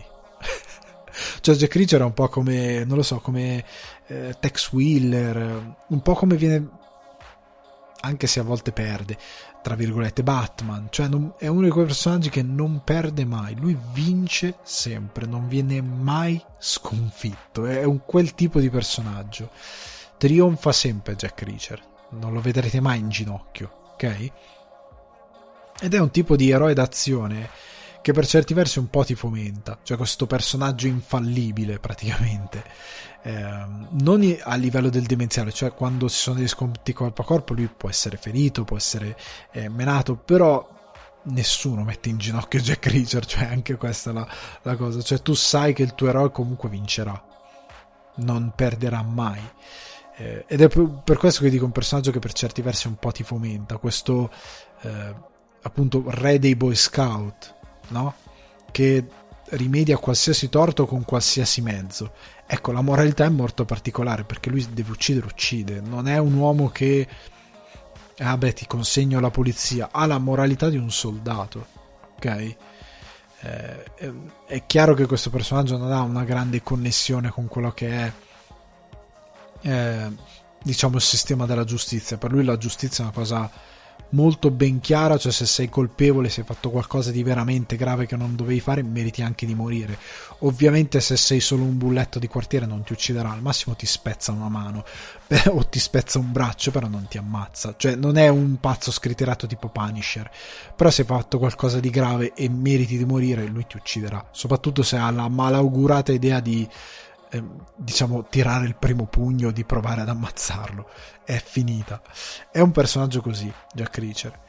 E ehm, se ricordate c'erano i, i, film con Tom Cruise. Il primo, eh, la prova decisiva con Christopher McQuarrie alla regia, il secondo con eh, Punto di non ritorno con Edward Zwick, che non era proprio un bel film io non l'ho apprezzato per nulla. Il primo mi era piaciuto di più, però aveva un difetto. Che Jack Reacher, come detto prima, è un gigante di quasi due metri, un armadio biondo e con gli occhi azzurri. Nei film è Tom Cruise, che è alto un metro e 75 scarso. Eh, che riusciva a incarnare bene questo Boy Scout, dico la verità, eh, soprattutto nel primo McQuarrie nel girare l'azione anche quando deve essere asciutto perché sono comunque dei thriller investigativi è molto bravo. Eh, però ecco no cioè, invece qua abbiamo Alan Richardson che eh, ha fatto Titans, fa quella specie di, oh Dio, non mi ricordo il nome del personaggio, quella specie di uomo falco, eh, e ha fatto anche, credo, Aquaman di Smallville, è un gigante, lui è veramente, se, se, vedete la serie o se cercate su Google, Alan Richardson è un gigante davvero, è un uomo di una stazza considerevole ed è perfetto per fare Jack Reacher, è perfetto per incarnare il personaggio di Lee Child, è veramente gigantesco, ha una presenza scenica piuttosto importante, eh, è comunque un attore, perché nel senso lui è gigantesco ma recita, cioè non è, ed è questo che lo aiuta molto bene perché ehm, il personaggio di, di Reacher comunque ha una certa ironia e c'è una certa ironia nel, nelle sue storie, pur essendo molto, pur essendo dei thriller e quindi è molto brava a fare anche quello. Però ecco, contrariamente a Tom Cruise che in quei film faceva anche da produttore, magari avrebbe dovuto fare un passo indietro e dire signori, cerchiamo qualcuno che interpreti Jack Reacher, perché per una volta che fosse, se proprio devi prendere uno con i capelli scuri, una volta in cui serviva Jason Momoa, non hanno chiamato Jason Momoa. Questa è una cosa che mi sconvolge. Eh, ci si è messo Tom Cruise stesso, che purtroppo non è veramente credibile come Jack Reacher. Alan Richardson lo è. E parlando della serie sé per sé, ripeto, 8 episodi, circa 50 minuti l'uno. Se vi piace questo tipo di, ehm, diciamo, di epica, quindi questo tipo di eroe ehm, infallibile, questo tipo di boy scout che rimedia a qualsiasi torto e che è disposto a tutto pur di fare giustizia senza essere uno psicopatico perché comunque c'è un'indagine lui deve indagare deve sgamare determinate persone determinati ehm, schemes determinate ehm, ecco eh, com- mi viene da dire complotti anche se non sono complotti però comunque deve eh, incastrare dei personaggi che fanno qualcosa che non dovrebbero fare. Perfetto perché vi dà tutto quello che volete. Io Richard me lo sono mangiato in una manciata di giorni perché era veramente appassionante. Cioè, la prima serie che ho visto ho detto ne vedo una puntata, alla fine ne ho viste due. eh, mi ha veramente appassionato. Eh, lui è perfetto nel ruolo, mi piace anche come, ehm, come ingaggia alcune battute, alcuni momenti comici. Eh, mi piace la fisicità che ha a schermo. I combattimenti sono fatti anche molto bene. Non tutti, c'è forse un combattimentino a un certo punto a metà serie che non mi è piaciuto granché però già prima, nei primi episodi capisci la direzione che vuole avere. È brutale Richard. Cioè, Richard se trova qualcuno che lo vuole uccidere, lui non ci va per il sottile. Gli fa male e gli fa male per uccidere. Perché tu stai provando a uccidermi, ok, arrivederci e grazie. Ehm, quindi anche i combattimenti sono spesso veramente violenti. e sono ganzi perché sfruttano appunto il fatto che lui è un gigante di Giada e lui picchia e lui picchia veramente. Cioè nel senso che non è solo uno grosso ha anche una tecnicità nei movimenti, nei movimenti che deve fare e quindi funziona. Eh, mi, pi- mi, è piaciuto il caso mi è piaciuta l'indagine. Fate conto che nei libri io ne ho letto uno tipo a 18 anni una cosa del genere non li ho letti più perché non mi è più capitato. Però ecco ehm, mi è piaciuto molto di più rispetto al film, devo dire la verità. Eh, mi è piaciuto eh, anche il modo in cui presenta questi personaggi che ovviamente non sono ricorrenti molti di loro perché lui si sposta. È già stata confermata la seconda stagione quindi sarà un'altra avventura tratta probabilmente da un altro libro in un'altra città. Eh, io ve lo consiglio se proprio amate questo tipo, se sapete già che amate questo tipo di storie, con questo tipo di eh, boy scout di un certo tipo, eh, che non vogliono essere degli eroi, ma che semplicemente fanno la cosa giusta e che hanno questo senso di giustizia molto grande, che poi Richard alla base ha una bella storia. Eh, questo primo eh, questa prima serie che introduce il personaggio e che introduce molte sue eh, moralità spiega molto bene quello che lui è cioè spiega da dove viene, spiega che eh, come a questo mondo esistono degli uomini inutili perché fanno schifo moralmente, esistono anche delle persone che nascono con una determinata indole votata a fare le cose giuste, secondo quello che è la loro moralità di giusto e sbagliato. E Richard è così. E, ehm, ed è, l'ho trovato molto bello. Mol, mi è piaciuto un sacco. Ha dei piccoli difettucci eh, però io vi devo dire la verità mi ha fomentato un sacco cioè mi è proprio piaciuto anche alcune frasi che sono tipiche di questo genere tipico di questi personaggi sono proprio delle piccole frasi effetto che cioè tifi no? Cioè è, è proprio una serie che ragazzi secondo me eh, non è solo eh, una bella serie da vedere la sera sotto il play cioè è anche la classica serie che se vi mettete eh, un, un giorno eh, a, a, cena o quello che è, con una bella pizza, una bella birra e vi volete vedere un paio di episodi di Richard, vi divertite tanto perché è divertente anche eh, l'indagine, è divertente eh, come si muove lui all'interno della storia e io ve lo consiglio, non vi aspettate un capolavoro televisivo, ok? Semplicemente è una serie thriller di grande intratt- thriller action di grande intrattenimento con un personaggio che è carismaticissimo secondo me che funziona troppo tanto e che vi fomenterà un sacco. E quindi guardatevela. Secondo me se ve la guardate vi, vi fate solo un gran favore e di, vi divertirete un sacco. Quindi Richard su Amazon Prime Video eh, o Prime Video che dir si voglia è assolutamente promossa. Venendo invece al momento topico di questa puntata. Perché? Per chi mi segue su YouTube, benvenuti nello speciale di San Valentino. Per voi che siete nel podcast, andiamo nella parte dedicata a San Valentino. Perché oggi lunedì è la festa 14 febbraio, festa degli, innamorati, cuori, fiori, rose, rose rosse per te ho portato stasera, e tante belle cose, tante belle discussioni. Io ho detto, come per tutte le ricorrenze, vorrei consigliare qualcosa ai miei amici del divano, ma non voglio consigliare i soliti maledettissimi film romantici, anche perché parliamoci, eh, io io sto arrivando a un punto in cui, anche se mi siedo a tavolino, dico: Ma cosa faccio? Io tutti gli anni consiglio Lost in Translation. Perché, onestamente, io se dovessi tutti gli anni a San Valentino, cosa guardi? Lost in Translation. Non voglio guardare. Non voglio guardare altro, forse Harry ti presento Sally, forse, però ecco, non voglio consigliare i soliti film, ok? Voglio cercare di proporvi qualcosa di diverso, anche perché la rom-com la trovo un genere molto in pericolo. Come ho detto in altre occasioni, credo che ritornerà per via di quello che stiamo vivendo, che abbiamo vissuto ehm, e che credo vivremo ancora per un po'. Credo ci sarà bisogno di leggerezza a un certo punto, di questo tipo di leggerezza. E, ehm, per X motivi, ma non stiamo qui ad argomentare. Però la rom-com credo che tornerà dopo anni e anni e anni che dopo la chiamiamola Meg Ryan Wave dopo la Pretty Woman e Meg Ryan Wave tutti i film sono stati esattamente così. Tutti i film sembravano repliche di film con Julia Roberts e Meg Ryan o, o, over and over sempre, continuamente e a un certo punto il pubblico ha iniziato a vomitare, non ce la faceva più a vedere questi film, ok?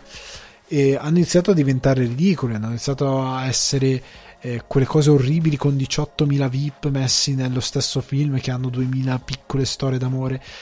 Hollywood non ha più idea di come fare un film d'amore. E ora sono teen molte volte. E molte volte questi film team ho visto la pubblicità l'altro giorno di un film con eh, uno dei protagonisti di Riverdale, quello che fa Archie, la storia di lui musicista. Adesso dicevo ma che cos'è? Eh, come si chiamava? Eh, Wild Ta- no eh, oh mio dio quel film con Jeff Bridges dove lui fa il cantante country. Mi sembrava ho detto cos'è un remake per teen di quella roba lì? E in verità lui che è questo cantante eccetera eccetera ma lei sta male perché ora è ritornato il filone del malato L'aveva già fatto il suo collega di Riverdale, quello che fa Jagged. Ne aveva fatto un film eh, 5 metri da te, 5 feet apart. Adesso non mi ricordo come l'hanno tradotto. Eh, dove loro sono tutti e due malati con i tubini nel naso. Adesso l'ha fatto anche lui, però lui non è malato, lui sta benissimo. Lei è malata e sta morendo e lui la sposa comunque.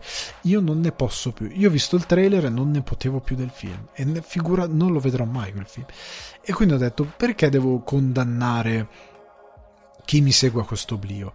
Cerchiamo due bei film da suggerire con due ottiche diverse sull'amore e con un approccio che sia fresco rispetto a quello che solitamente ci viene propinato in queste occasioni.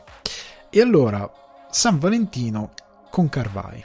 Perché? Vi consiglio due film di Juan Carvai ehm, e possiamo dividerli in amore giovane e frenetico e amore traumatico anche se il primo lo potrei chiamare eh, Amore Blur, perché è molto anni 90. E allora il primo è Hong Kong Express o eh, Changqing Express del 1994. Li trovate tutti e due su Mubi perché Mubi ha questa bella rassegna eh, sul cinema di Wong Kar Wai. Su Mubi che vogliate farvi 7 giorni di prova eh, che ci sia, forse c'è ancora l'offerta un euro x mesi, però 7 giorni di prova o ce l'avete già, su Mubi vi trovate questi film di Wong Kar Wai. Allora, il primo Hong Kong Express del 94, dicevo, eh, o Changqing, Changqing, non Ching, Changqing Express, del 94 ritrovate su Mubi, regia e sceneggiatura Wong Kar Wai, cast Brigitte Lin, Tony Leung, eh, Fei Wong, Takeshi eh, Kaneshiro, Valerie Chu e Piggy Chan. Allora, che cos'è questo sfogo? Questo sfogo, questo film. Questo film nasce come sfogo da Ashes of Time. Settimana scorsa avevo parlato di Ashes of Time Redux che trovate appunto su Mubi. No, non è vero, non lo trovate, l'ho, tro- l'ho trovato io in Irlanda su Mubi. Voi no, perché in Italia non c'è questo film di Wong Kar per ragioni.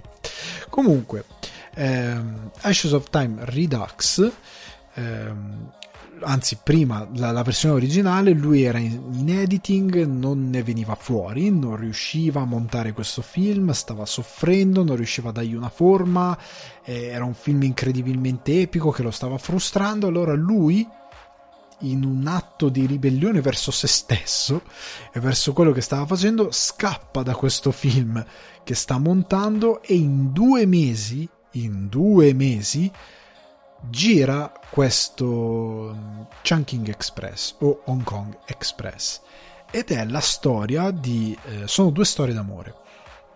La prima un poliziotto di Hong Kong che, eh, che eh, lui eh, sta praticamente rompendo una ragazza sta rompendo con lui che noi non vediamo mai e lui non riesce ad andare a lasciare questo rapporto si innamora improvvisamente di questa, di questa donna particolarmente fascinosa che in verità è una criminale. L'altra storia invece è ehm, sempre di un poliziotto, però di quartiere, che praticamente si eh, rimane invischiato in questa Ehm, nel fascino di questa ragazza che fa la cameriera nel posto del baracchino, diciamo, dove lui va a mangiare eh, tutti i giorni. Cioè, è un vero e proprio locale, però è uno di quei locali che non ci sono tavoli, semplicemente stai lì, ordini, ti danno il panino e te ne vai, o stai lì. Questo tipo di posti. Rimane colpito da questa ragazza mentre lui viene lasciato dalla sua donna, o meglio, lei viene colpito da lui e inizia questo strano rapporto tra loro due e vi consiglio questo film perché, eh, prima di tutto perché si respira in ogni secondo del film che Carvai aveva bisogno di, di, di correre sotto la pioggia. cioè aveva bisogno di uscire da quella cazzo di, di, di, di stanza di editing, scusate per il, il, il linguaggio colorito, aveva bisogno di uscire, sfogarsi e fare un film che lo liberasse.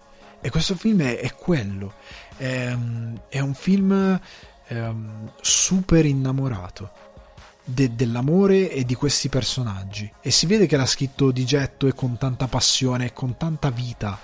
Eh, perché praticamente ehm, di queste due storie so già che la seconda vi colpirà sicuramente molto di più ed è quella che occupa credo la maggior parte del film se non vado errato a livello di minutaggio e, ehm, e praticamente è, è un, un, film che in entrambe le storie va via da qualsiasi struttura eh, appunto della rom-com più pop che trovate là fuori cioè se ne, se ne va. Eh, tant'è che fate conto che questo film negli Stati Uniti è stato portato, cioè se lo abbiamo anche un po' noi, è grazie a Tarantino. Cioè sicuramente negli Stati Uniti è stato Tarantino, perché all'epoca lui era il regista di Pulp Fiction, però lui aveva visto questo film, ne era rimasto innamorato, non c'era distribuzione negli Stati Uniti e lui ha spinto per portarlo. E lo ha fatto portare lui ama tantissimo questo film. L'altro online su YouTube c'è anche lui che ne parla. Comunque, ehm, è un film che si rifà, come dice Tarantino, un po' ai film di Godard. Eh, un po' alla sua banda parte, un po' ehm, a, al suo stesso Pulp Fiction per come decide di raccontare queste storie, non perché si sparano, ma non perché sono delle battute truci, ma semplicemente per il modo in cui appro- si approccia al racconto dell'amore, perché va contro ogni cliché. È un film che ha un ritmo incredibilmente indiavolato che eh, Carvai gira per questi eh, vicoli di Hong Kong che sono sempre con questa fotografia neon un po' fluo ehm, che sono caotici eh, che hanno un sacco di vita attorno ehm, sempre di movimento, sempre di poi ha questi suoi momenti dove diventa tutto tipo videoclip anni 90 girato a due fotogrammi al secondo. E quest'idea eh, di eh, appunto si vede che Carby ci vuole dare un certo tipo di frenesia, di movimento, di, di, ehm, di, vita che si respira in questa Hong Kong che lui vuole raccontare dove sono ambientate queste storie d'amore. E la prima storia d'amore io l'ho trovata geniale perché è come se Carby dicesse ok, avete presente i noir? I noir dove c'è un detective con la voce fuori campo che indaga su un caso il caso non è un omicidio, non è qualcuno che scompare, ma è l'amore.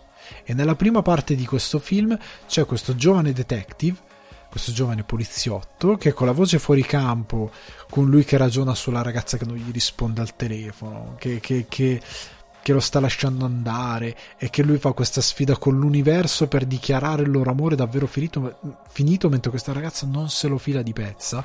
Mentre ci sono tutte queste lucubrazioni di questo ragazzo che fanno anche ridere che te lo fanno anche sembrare un po' patetico perché comunque è un ragazzo giovane nei, nei suoi vent'anni eh, poi improvvisamente dall'altro lato c'è la storia di questa donna molto misteriosa che porta una parrucca bionda, gli occhiali da sole sempre, un trench coat, eh, quindi un, un impermeabile, ecco, che si muove come questa Dark Lady criminale e lui a un certo punto rimane, la incontra e ne rimane folgorato. Le storie di queste due, di, di, questa, ehm, di questa criminale e di questo detective che si incrociano, lei non sa chi è lui, lui non sa chi è lei, ma si incrociano, lui ne, ne rimane folgorato innamorato, è una cosa di una notte che però da, ridà il, l'amore, riesce a, rida, a, far ritrovare l'amore, a, indaga, fare in, l'indagine su che cos'è l'amore, questo detective la risolve. Ed è quello più o meno il punto di questa presa, come se Carvai stesse facendo un noir dove si bisogna risolvere che cos'è l'amore per questo personaggio. Ed è geniale, l'ho trovato meraviglioso perché ha un tono completamente avulso da quello che è la storia romantica la, la, una rom-com o comunque un, un film d'amore che generalmente sono melodrammatici eh, o sono completamente drammatici, sono molto, eh, tendono ad essere molto pesanti, invece questo è molto leggero, è molto di movimento, è molto veloce e, ed ha questo ritmo appunto da film noir molto particolare, anche se ripeto non è compassato, è veramente va, cavalca ed è molto affascinante Poi finita questa parte parte la seconda parte, la seconda storia. E questo poliziotto di questa seconda storia è più, è più malinconico, è più serio, perché ha questa donna che lo sta lasciando. Però allo stesso tempo c'è questa ragazza, tra l'altro le due storie si incrociano, è una cosa che ho apprezzato molto. Eh, è come se si scambiano, hanno una narrazione molto... Per questo Pulp Fiction anche, per questo Godard anche, perché sono due storie che si incrociano, ho apprezzato molto questa cosa. Eh, Comunque c'è questa ragazza di questo chiosco che è molto eh, sopra le nuvole, interpretata tra l'altro, scusate, controllo il nome, Fei Wong, che è anche una sorta di mm, cantante pop super famosa in Cina, cioè un po' la Madonna del loro tempo, degli anni 90, eh, che tra l'altro ha un pezzo dentro questo film. Questa ragazza è super sopra le righe, molto tra le, più che altro tra sé e sé che non si capisce bene cosa fa lì dentro e cosa vuole fare in generale, che per qualche ragione rimane eh, invaghita di questo Tony Leung che interpreta questo poliziotto eh, e inizia a girargli attorno. Non vi, gli voglio dire molto, non vi voglio dire niente, semplicemente fate conto che inizia un po' a rimanere ossessionata da questo personaggio. I due si circolano attorno e parte questa storia eh, gestita tutto tra loro due che si girano attorno tra l'ossessione di lei per, per, la musica, lei è ossessionata da California Dreaming di The Mamas and, Pap- and the Papas e questa canzone torna costantemente, costantemente, costantemente a volume altissimo ed è pieno di sezioni in cui lei balla, pieno di sezioni in cui loro parlano sopra la musica gridando. Eh, c'è un'altra canzone che è eh, Dream dei Ca- Dreams dei Cranberries, però coverizzata da questa cantante, bellissima. Non, non pensavo eh, mi piacesse, non so perché. Quando mi sono reso conto che era in cinese, ho detto cosa sta succedendo. Ed è bellissima, è fatta incredibilmente bene. Lei ha una voce incredibile. Comunque c'è questa canzone, e grida anni 90 da ogni, grazie anche a questa cover, da, da ogni poro questo film. Però contribuisce l'uso di, delle musiche in questa maniera, di come le usa Carwai in modo ossessivo, di come le inserisce nella storia rispetto al rapporto che hanno i due personaggi che gli dà un, eh, delle vibes, un ritmo, degli umori incredibilmente, eh, come posso dire, eh, scanzonati, incredibilmente di, di eh, ripeto, di movimento, eh, di dinamismo, eh, di l'amore un po' più ehm, frenetico, ha più passione eh, ecco, quando ci sono dei personaggi, Garwai non, non, si dimentica anche di mostrare il sesso, cioè quando ci sono dei personaggi che fanno sesso, che vengono, vengono raccontate le dinamiche tra questi personaggi, eh, lui ci entra in queste cose. Eh, ripeto, molto anni 90, in senso positivo, molto positivo, non nel senso che lo guardi e dici cavolo è invecchiato, ma in senso proprio eh, il meglio di quegli anni 90 a livello proprio di regia e di, vi, e di quello che vivi a livello visivo è bello caotico, mi piace anche per questo, per, per, come, per come, riempie la scena, ecco. E, ehm, però è, è, è, fatto di ossessione, è fatto di passione, è divertente, non puoi non innamorarti del personaggio eh, della Wong, cioè non puoi perché è troppo forte, è troppo carismatico, è troppo domina un sacco, tant'è che ha vinto moltissimi premi. Ecco, dei due film dei quali vi parlerò stasera, questo per me era l'inedito, perché l'altro di Carwai del quale vi parlerò dopo l'avevo visto tantissimo tempo fa, però questo era un inedito, non l'avevo mai visto e ne sono rimasto folgorato. Credo che sia diventato nella mia classifica, diciamo, dei film delle rom-com preferite, credo che sia prefer- una delle mie preferite, non la mia preferita, ma una delle mie preferite. Credo il mio preferito sia Lost in Translation, sempre per sempre però questo è uno dei miei è diventato è salito nella mia top 10 dei film preferiti eh, di amore di San Valentino. Perché ha questa forza nel racconto. Eh, tanti appunto se andate a vedere altre critiche eh, vi diranno molte reazioni non critiche ma reazioni del pubblico dicono eh ma la seconda parte del film è fortissima. Non perché la prima è brutta Ok, non fate, no, non fate, l'errore di andare magari a cercare delle critiche che vi potranno mettere in dubbio. La prima parte è molto bella. La seconda parte ha una forza talmente sovrastante che vi conquista completamente e vi lascia a fine film con una bocca buonissima.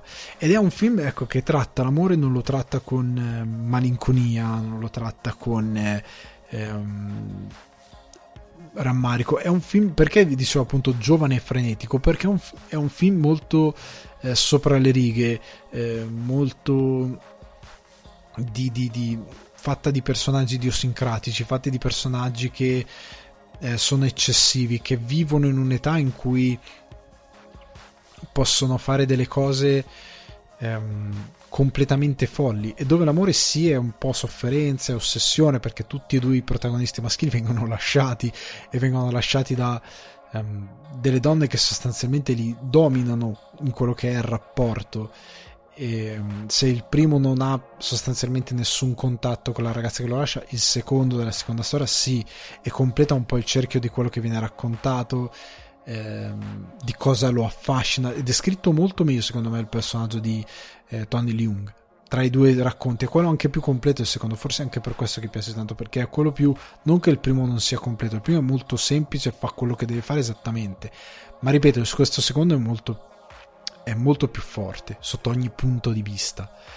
E um, non so e non so cos'altro dirvi nel senso che guardatelo perché um, secondo me è impossibile rimanere indifferenti rispetto a questo film. E questo lo consiglio appunto se volete passare un San Valentino una serata di San Valentino con il vostro compagno o la vostra compagna quella che è molto leggera eh, ridere eh, appassionarvi con un film e ehm, in particolare ecco mantenere tutto su dei toni molto più ehm, di, di aria proprio la sensazione di correre sotto la pioggia o comunque di, di, ehm, di non lo so, di, di, di, di, vivere la notte di Hong Kong, anche quello che ti trasmette il film, questo film è perfetto. Questo Hong Kong Express o Chungking Express del 94 che trovate su Mubi è perfetto e quindi ve lo consiglio, eh, ve lo consiglio assolutamente. Per la prossima settimana canterete California Dreaming e Dreams dei Cranberries, probabilmente in cinese la canterete, però ecco, eh, sarà un, cioè, eh, vi va molto bene perché sono comunque due belle canzoni. L'altro film che vi consiglio per San Valentino, per molti sarà un classico, per molti in caso alcuni di voi mi hanno scritto perché l'avevo nominato in passato, mi hanno scritto ma è così bello questo film? La risposta è sì. Io l'avevo visto tantissimo tempo fa in una qualità indegna, recentemente è stato restaurato in 4K, è andato anche nei cinema in Italia, è andato molto bene, eh, per fortuna, perché il 4K dà una dignità che questo film non aveva in toto, e ora vi spiegherò perché, ma In the Mood for Love, che trovate su Mubi, di Kar Wai, regia e sceneggiatura, con Maggie Chang, Tony Leung, attore stupendo, Rebecca Pan, eh, Siu Ping Lam, è un film meraviglioso ed è in contrapposizione con l'altro perché come vi dicevo questo è un amore più traumatico, più sofferto. Eh, di cosa parla il film? Il film praticamente parla di mm, questi i nostri due protagonisti eh, che sono appunto eh, Tony Liu e Mengi eh, Chang che eh, con i rispettivi mm, rispettiva moglie e marito si trasferiscono in questa casa dove affittano una stanza per eh, Ehm, per vivere, dove vivono anche una, la padrona di casa con tutti gli amici e quello che è, e ehm, nel vivere in questa casa ehm, scoprono nell'instaurare un rapporto d'amicizia che i rispettivi compagni li tradiscono e li tradiscono tra di loro, cioè quindi il marito di uno tradisce ehm, la moglie con la moglie dell'altro, quindi scoprono questa cosa. E nel eh, elaborare quello che è questa, mm, questa situazione, finiscono loro stessi per innamorarsi. Ok? Allora, questo film, ehm, perché questo film? È molto difficile parlare in breve di In the Mood for Love. Cioè, In the Mood for Love è, for Love è uno di quei film che è, com- è, molto complesso. Cioè, non perché abbia una, una narrativa difficile, ma semplicemente perché gli elementi cinematografici al suo interno e la storia e la scrittura dei personaggi è talmente affascinante che magari non ti arriva a un primo momento. È pieno di roba.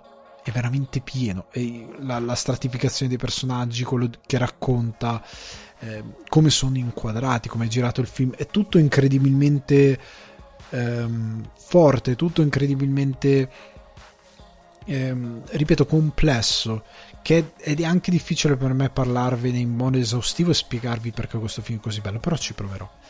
Allora, è un film particolare perché ehm, se quello di prima è stato girato in due mesi, tra l'altro in The Mood for Love se non vado errato dei 2000, eh, se quello prima è stato girato in due mesi, questo è stato giri- girato in 15 mesi. 15 mesi nei quali Carvai ha lavorato con i suoi due protagonisti per sostanzialmente scrivere e riscrivere la sceneggiatura di scena in scena mentre le giravano. Questo può sembrare in contrasto con quello che dicevo prima, cioè una bella scrittura dei personaggi e del film. In verità, se ci metti 15 mesi è perché in verità ci stai ponendo enorme attenzione e enorme rilevanza a quello che stai facendo. Perché il film ha una struttura narrativa eh, che è quasi un, un brano jazz. Nel senso che è come se dopo il concept di base le situazioni come in una, in una melodia jazz vadano una dietro l'altra, cioè una attirano l'altra, una completa l'altra. Eh, sono un'invettiva di talenti che completano e compongono una melodia. E i personaggi si evolvono e diventano complessi in base alle situazioni, più vanno avanti nel film. E mm, si stratificano ed è come se gli attori fossero entrati talmente sotto pelle in questi personaggi insieme a Carvai grazie all'attenzione che lui gli dà nel riprenderli, che a un certo punto abbiamo iniziato a capirli talmente tanto eh, da generare un film che sostanzialmente ha detto tutto quello che doveva dire perfettamente perché hanno capito al 100% quello che stava succedendo e quello che i personaggi provavano e quello che dovevano esprimere in questa storia incredibilmente tragica. Eh, perché ecco, eh, qua l'amore è un po' più intenso, è un più, più drammatico, è più di eh, rimpianti, è più di sofferenza. Ehm, e Carvai una cosa meravigliosa che fa è alcune delle cose che fa è prima di tutto ok in sceneggiatura per completare il discorso la gestione del ritmo è folle perché appunto dice essendo una sorta di brano jazz ci sono delle situazioni che nella gestione del tempo sono molto sincopate, quindi a volte ci sono dei salti te- temporali molto lunghi, a volte molto brevi, a volte tutto molto vicino. Eh, ha un ritmo molto peculiare come film. Non, non vi annoia sicuramente. Se, se, voi quando dico ritmo peculiare pensate a qualcosa di lento, no. Come per prima, ha un ritmo peculiare perché ha una gestione che solati, solitamente è un po' in contrasto rispetto a quello che viene fatto in questi generi. È un, un racconto che si dipana lungo un tempo molto lungo, ma che non ti dà il senso di essere tale, se non quando deve darti uno stacco che sia un po' un cazzotto per lo spettatore perché succede qualcosa di molto forte. Ok? Altrimenti è semplicemente un racconto che cerca di dare una ciclicità a determinati eh, comportamenti, che cerca di darti senso di come due questi, perso- questi, due personaggi si stanno avvicinando, si stanno frequentando, si stanno eh, conoscendo, di come il loro dramma si evolve sempre più in amore, come quell'amore ritorna a essere drammatico per altre situazioni. La cosa molto bella poi è che in regia tutto questo passa perché Carvai sta pone, ecco, pone un'attenzione incredibile a come inquadra questi due protagonisti. Cioè, tranne per credo forse un personaggio, tutto il resto del film ha eh, un'attenzione assoluta come compone l'immagine relativa ai due protagonisti, proprio come sono inquadrati i due protagonisti nello spazio, anche quando devono interagire tra di loro.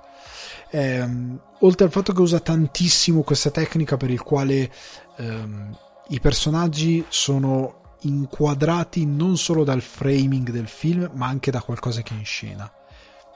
Esempio, eh, due personaggi, Wes Anderson lo fa tante volte, eh, però qua viene fatto in maniera più sottile e meno ovvia. I personaggi sono inquadrati magari da una finestra, eh, sono inquadrati lungo un corridoio che alla fine ha una porta che conduce a una stanza e la stanza è quello che ti dà il framing vero, il focus vero di, dell'azione dei personaggi, anche quando interagiscono con altri.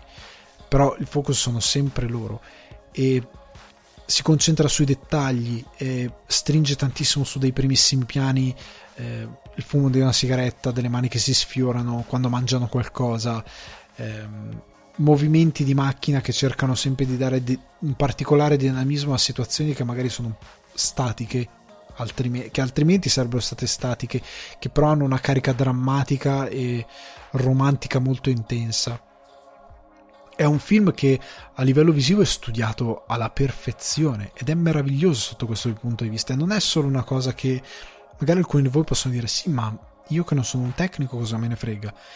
Me ne frega che la bellezza di quelle inquadrature è storytelling, come dico sempre. E in qualche modo, anche se tu non lo realizzi consciamente, però a livello subconscio ti comunica qualcosa. Ti comunica il fatto che stai. che sei molto vicino a questi personaggi, te li fa diventare intimi. È un modo ta- in cui voi diventate intimi con questi personaggi, perché li state guardando da vicino come se li stesse spiando. E, e in quel modo gli vuoi bene. Cioè inizia ad avvicinarti oh, quasi personalmente, ok? E senza che questi magari utilizzino dei trucchi ehm, riferendosi alla tua realtà, perché questo è ambientato nella Cina del, del fine, metà anni 60, inizio anni 60. Eh, quindi senza che sia vicino al tuo tempo, ma sem- o che sia vicino a quello che tu vivi personalmente, se non a livello di amore, perché sono comunque delle storie che a livello eh, d'amore vivono della realtà, cioè sono storie che possono accadere nella realtà e che sono accadute soprattutto in quel periodo storico, ok? Ma il modo in cui vengono inquadrati è il meccanismo che ti aiuta non solo a dare bellezza al film, ma a dare anche eh, narrativa, racconto, te li porta, te, te li rende davvero vicini. E um, grazie a tutto ciò, sostanzialmente, eh, per questo motivo dicevo anche poi il 4K gli rende giustizia perché dà finalmente pulizia ai colori. Eh, a quello che è la composizione di tutta l'immagine, finalmente gli dà una, eh, è uno dei pochi casi in cui la restaurazione 4K magari non ti fa vedere dei trucchi del film perché il film è invecchiato, ma semplicemente lo migliora tantissimo perché la regia era talmente avanti, la fotografia era talmente avanti, ma magari i mezzi non erano così ehm, ottimi per, per, per, per diciamo, eh, portarli al meglio che la, la versione restaurata dà ancora più forza a quel lavoro che era stato fatto. Questo è motivo del 4K, che lo rende veramente pulito e lo rende bello e lo rende ancora più, più incredibile di quello che già era e non si, possa, non si pensava sarebbe potuto essere così. Eh, comunque ecco, In the Mood for Love è un film che vi farà soffrire, ehm, che vi però trascinerà all'interno di questa storia, che vi farà amare dei personaggi. Ecco, un'altra cosa eh, che vi è realizzato dopo un po', però i rispettivi marito e moglie dei due protagonisti non li vedete mai. Mai. Non esistono nel film. O meglio esistono, ma come voce o attraverso gli stessi protagonisti. Che però non vi posso dire niente, altrimenti vi, diciamo, vi, eh, vi tolgo qualcosina del film. Però ecco, è un film che potete guardare se avete voglia di eh, guardare eh, l'amore nei suoi aspetti più drammatici, perché può essere sofferenza, può essere perdita, può essere eh, incapacità di eh, andare a prendere eh, qualcosa che magari meritiamo di avere.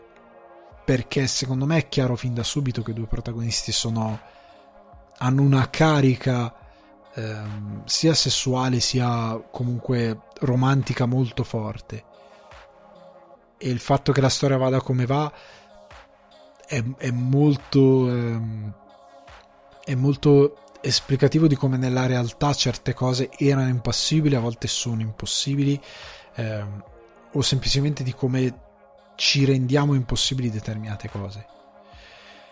È un film meraviglioso, ehm, non so se l'ho detto almeno 46 volte, però veramente ehm, mi ha fatto enormemente piacere rivederlo perché, come dicevo prima, nel panorama dei film romantici è una sferzata d'aria fresca.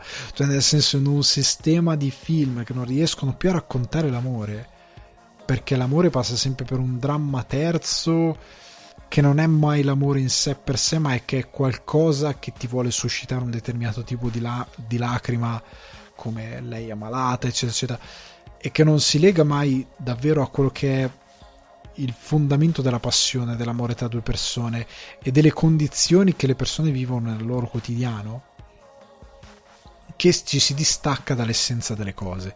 Questo film è molto legato all'essenza delle cose e come l'altro film Carwai riesce a, scrivere un film che io non sono di Hong Kong, voi non siete di Hong Kong, io non sono cinese, voi magari non siete cinesi, poi magari c'è qualcuno che mi guarda che è cinese ed è cresciuto in Italia, cosa ne so, però comunque eh, voi non, non, lo siete, suppongo, e riuscite comunque a entrare in perfetta sintonia con i personaggi, sia del primo film che del secondo film, cioè riuscite veramente a capirli riuscite a vivere l'amore come lo vivono loro. E questo film, In the Mood for Love, quando si dice ci sono quattro modi per, per girare una sceneggiatura, io credo che In the Mood for Love, a parte che non credo l'avrebbe potuto scrivere qualcun altro in questa maniera, ok? Eh, perché i film romantici, come dicevo, si tendono a incanalare in degli schemi ben imprecisi. Ma al di là di questo, io non credo nessuno spenderebbe 15 mesi per una rom-com o per un film romantico nessuno rispenderebbe mai, a meno che non sia ambientato nel mondo di Blade Runner e quindi sono dei motivi. Non credo nessuno si prenderebbe questa responsabilità. Come non credo eh, questa sceneggiatura, anche quella finita, a film chiuso, produzione chiusa, abbiamo girato tutto, c'è una sceneggiatura. Ok, diamo questa sceneggiatura a un'altra produzione. Prendi The Mood for Love e lo dai a un regista italiano che non sa niente di In The Mood for Love. Io non credo verrebbe mai così. Mai. Mai non c'è nessuna possibilità secondo me, ce n'è forse una su un miliardo. Eh, io credo che anche la sensibilità di Carvai è quella di non gettare l'amore, o anche americano, eh, non gettare l'amore eh, in una scatola di cioccolatini, in una baracconata di cliché, in, un, in una poltiglia melodrammatica fatta per ehm, farti piangere o farti fantasticare su idee dell'amore surreali. Um, io credo che è un film irripetibile. Cioè, Juan Carvai ha trovato una sensibilità con il suo cast, con la sua storia, una vicinanza. Capisci proprio che l'ha amato, tanto quanto ha amato quel, il um, Hong Kong Express. Lo capisci che l'ha amato solo per l'attenzione che ci ha messo a livello di regia. Cioè, nessun film. È, è quello per cui dico anche molte volte quando parlo del grande Re Boschi, pochi registi, anche per dei generi che uh, vengono ritenuti stupidamente minori, infilerebbero così, tanta, così tanto mestiere così tanta arte nel loro cinema. Il grande Re Boschi ha dei, dei momenti uh, di regia e di fotografia stupendi, incredibili per una commedia. Questo film uguale. Per essere un film romantico, d'amore, ha un livello di scrittura, di recitazione, di framing di fotografia, proprio di regia, di movimenti di macchina, di, di eh, concezione della messa in scena, di concezione dell'immagine che sono al di là. Eri ti presento Sally, prima nominavo, è un bellissimo film, non ha questa qualità di regia, di sceneggiatura, di recitazione, è un bellissimo film pop non è a questo livello. In The Mood for Love non è che c'è questa trappola di ma magari è un film d'autore un po' particolare, no. È un film che chiunque può capire. Capire non nel senso di complesso, ma a livello proprio di sentimenti. Ed è questo che lo rende secondo me grandioso, sotto moltissimi punti di vista. Poi ha tutti quei sottotesti ehm, che ti arrivano ehm, per un non tecnico che ti arrivano indirettamente, per un tecnico che ti arrivano direttamente magari alla prima visione ti stordisce il film, alla seconda visione riguardi delle scene e inizi a notare delle cose che sono delle finezze eh, di storytelling per immagini e di composizione delle immagini e quant'altro che sono incredibili. Però lo spettatore che non è tecnico, appunto, ripeto, arrivano comunque. E queste cose non le trovi nella quasi totalità dei film di questo genere ed è un grandissimo plus. Eh, io chiudo dicendo semplicemente che se appunto eh, volete passare un bel San, Va- un San Valentino un po' più eh, drammatico, volete dare uno sguardo un po' più drammatico all'amore, volete eh, ragionare un po' di più, volete quel tipo di storia, In the Mood for Love è perfetto. Ehm, che voi siate degli amatori del cinema o che semplicemente siate uno spettatore normalissimo. Ehm, è un film che potete comunque amare perché troverà sicuramente qualcosa da dirvi. Ok? Per quanto riguarda invece Hong Kong Express, è ancora di più per tutti. Io credo che sia un super universale. Lo è anche in The Mood for Love, ma questo essendo magari un po' più leggero perché è un po' più dinamico, un po' più um, di, di, di, di, vita, di corsa sotto la pioggia, ripeto, forse vi eh, parlerà molto di più al pubblico più, più, vasto. Magari in The Mood for Love, ecco, se avete vent'anni in, in The Mood for Love, tante cose non vi arriveranno forse. Perché sono esperienze sì universali, ma magari per un uomo e una donna un po' più adulti. Per la concezione della coppia. Anche se magari in base alla vostra sensibilità il film vi arriverà comunque. Perché c'è anche da dire questo. Magari avete una sensibilità tale che comunque capite, perché l'amore è di tutti, arrivate comunque a capire il film però c'è sempre la possibilità che possiate non, non arrivare a entrare nelle logiche di questa storia. Però è comunque un film meraviglioso, più drammatico, però merav- farà stare male come dei cani, però più, merav- più, più meraviglioso come sto parlando, però comunque meraviglioso come film, ok? Quindi ragazzi, questi sono i miei due consigli per il vostro San Valentino. Uh, spero la puntata sia stata di vostro gradimento e di vostro intrattenimento. Io vi ricordo che martedì, quindi non stasera, alle, non stasera lunedì alle 21.30, ma martedì sera alle 21.30 sono su Twitch. Venite, accorrete, venite e accorrete, ve lo dico di nuovo, per parlare di un bel po' di robetta, di Futurama, Occhiali Neri, Nope, ehm, Friends vs. How I Met Your Mother, per parlare un po' di ehm, serialità televisiva come sitcom e di The Tinder Swindler. Quindi ragazzi venite, accorrete e chiacchieriamo un po' in live. Io vi saluto, vi lascio al vostro San Valentino, spero sia un buon San Valentino, mi raccomando ragazzi eh, Carvai, San Valentino con Carvai, ok? Hong Kong Express e In the Mood for Love assolutamente. Poi mi fate sapere, ok? Ciao.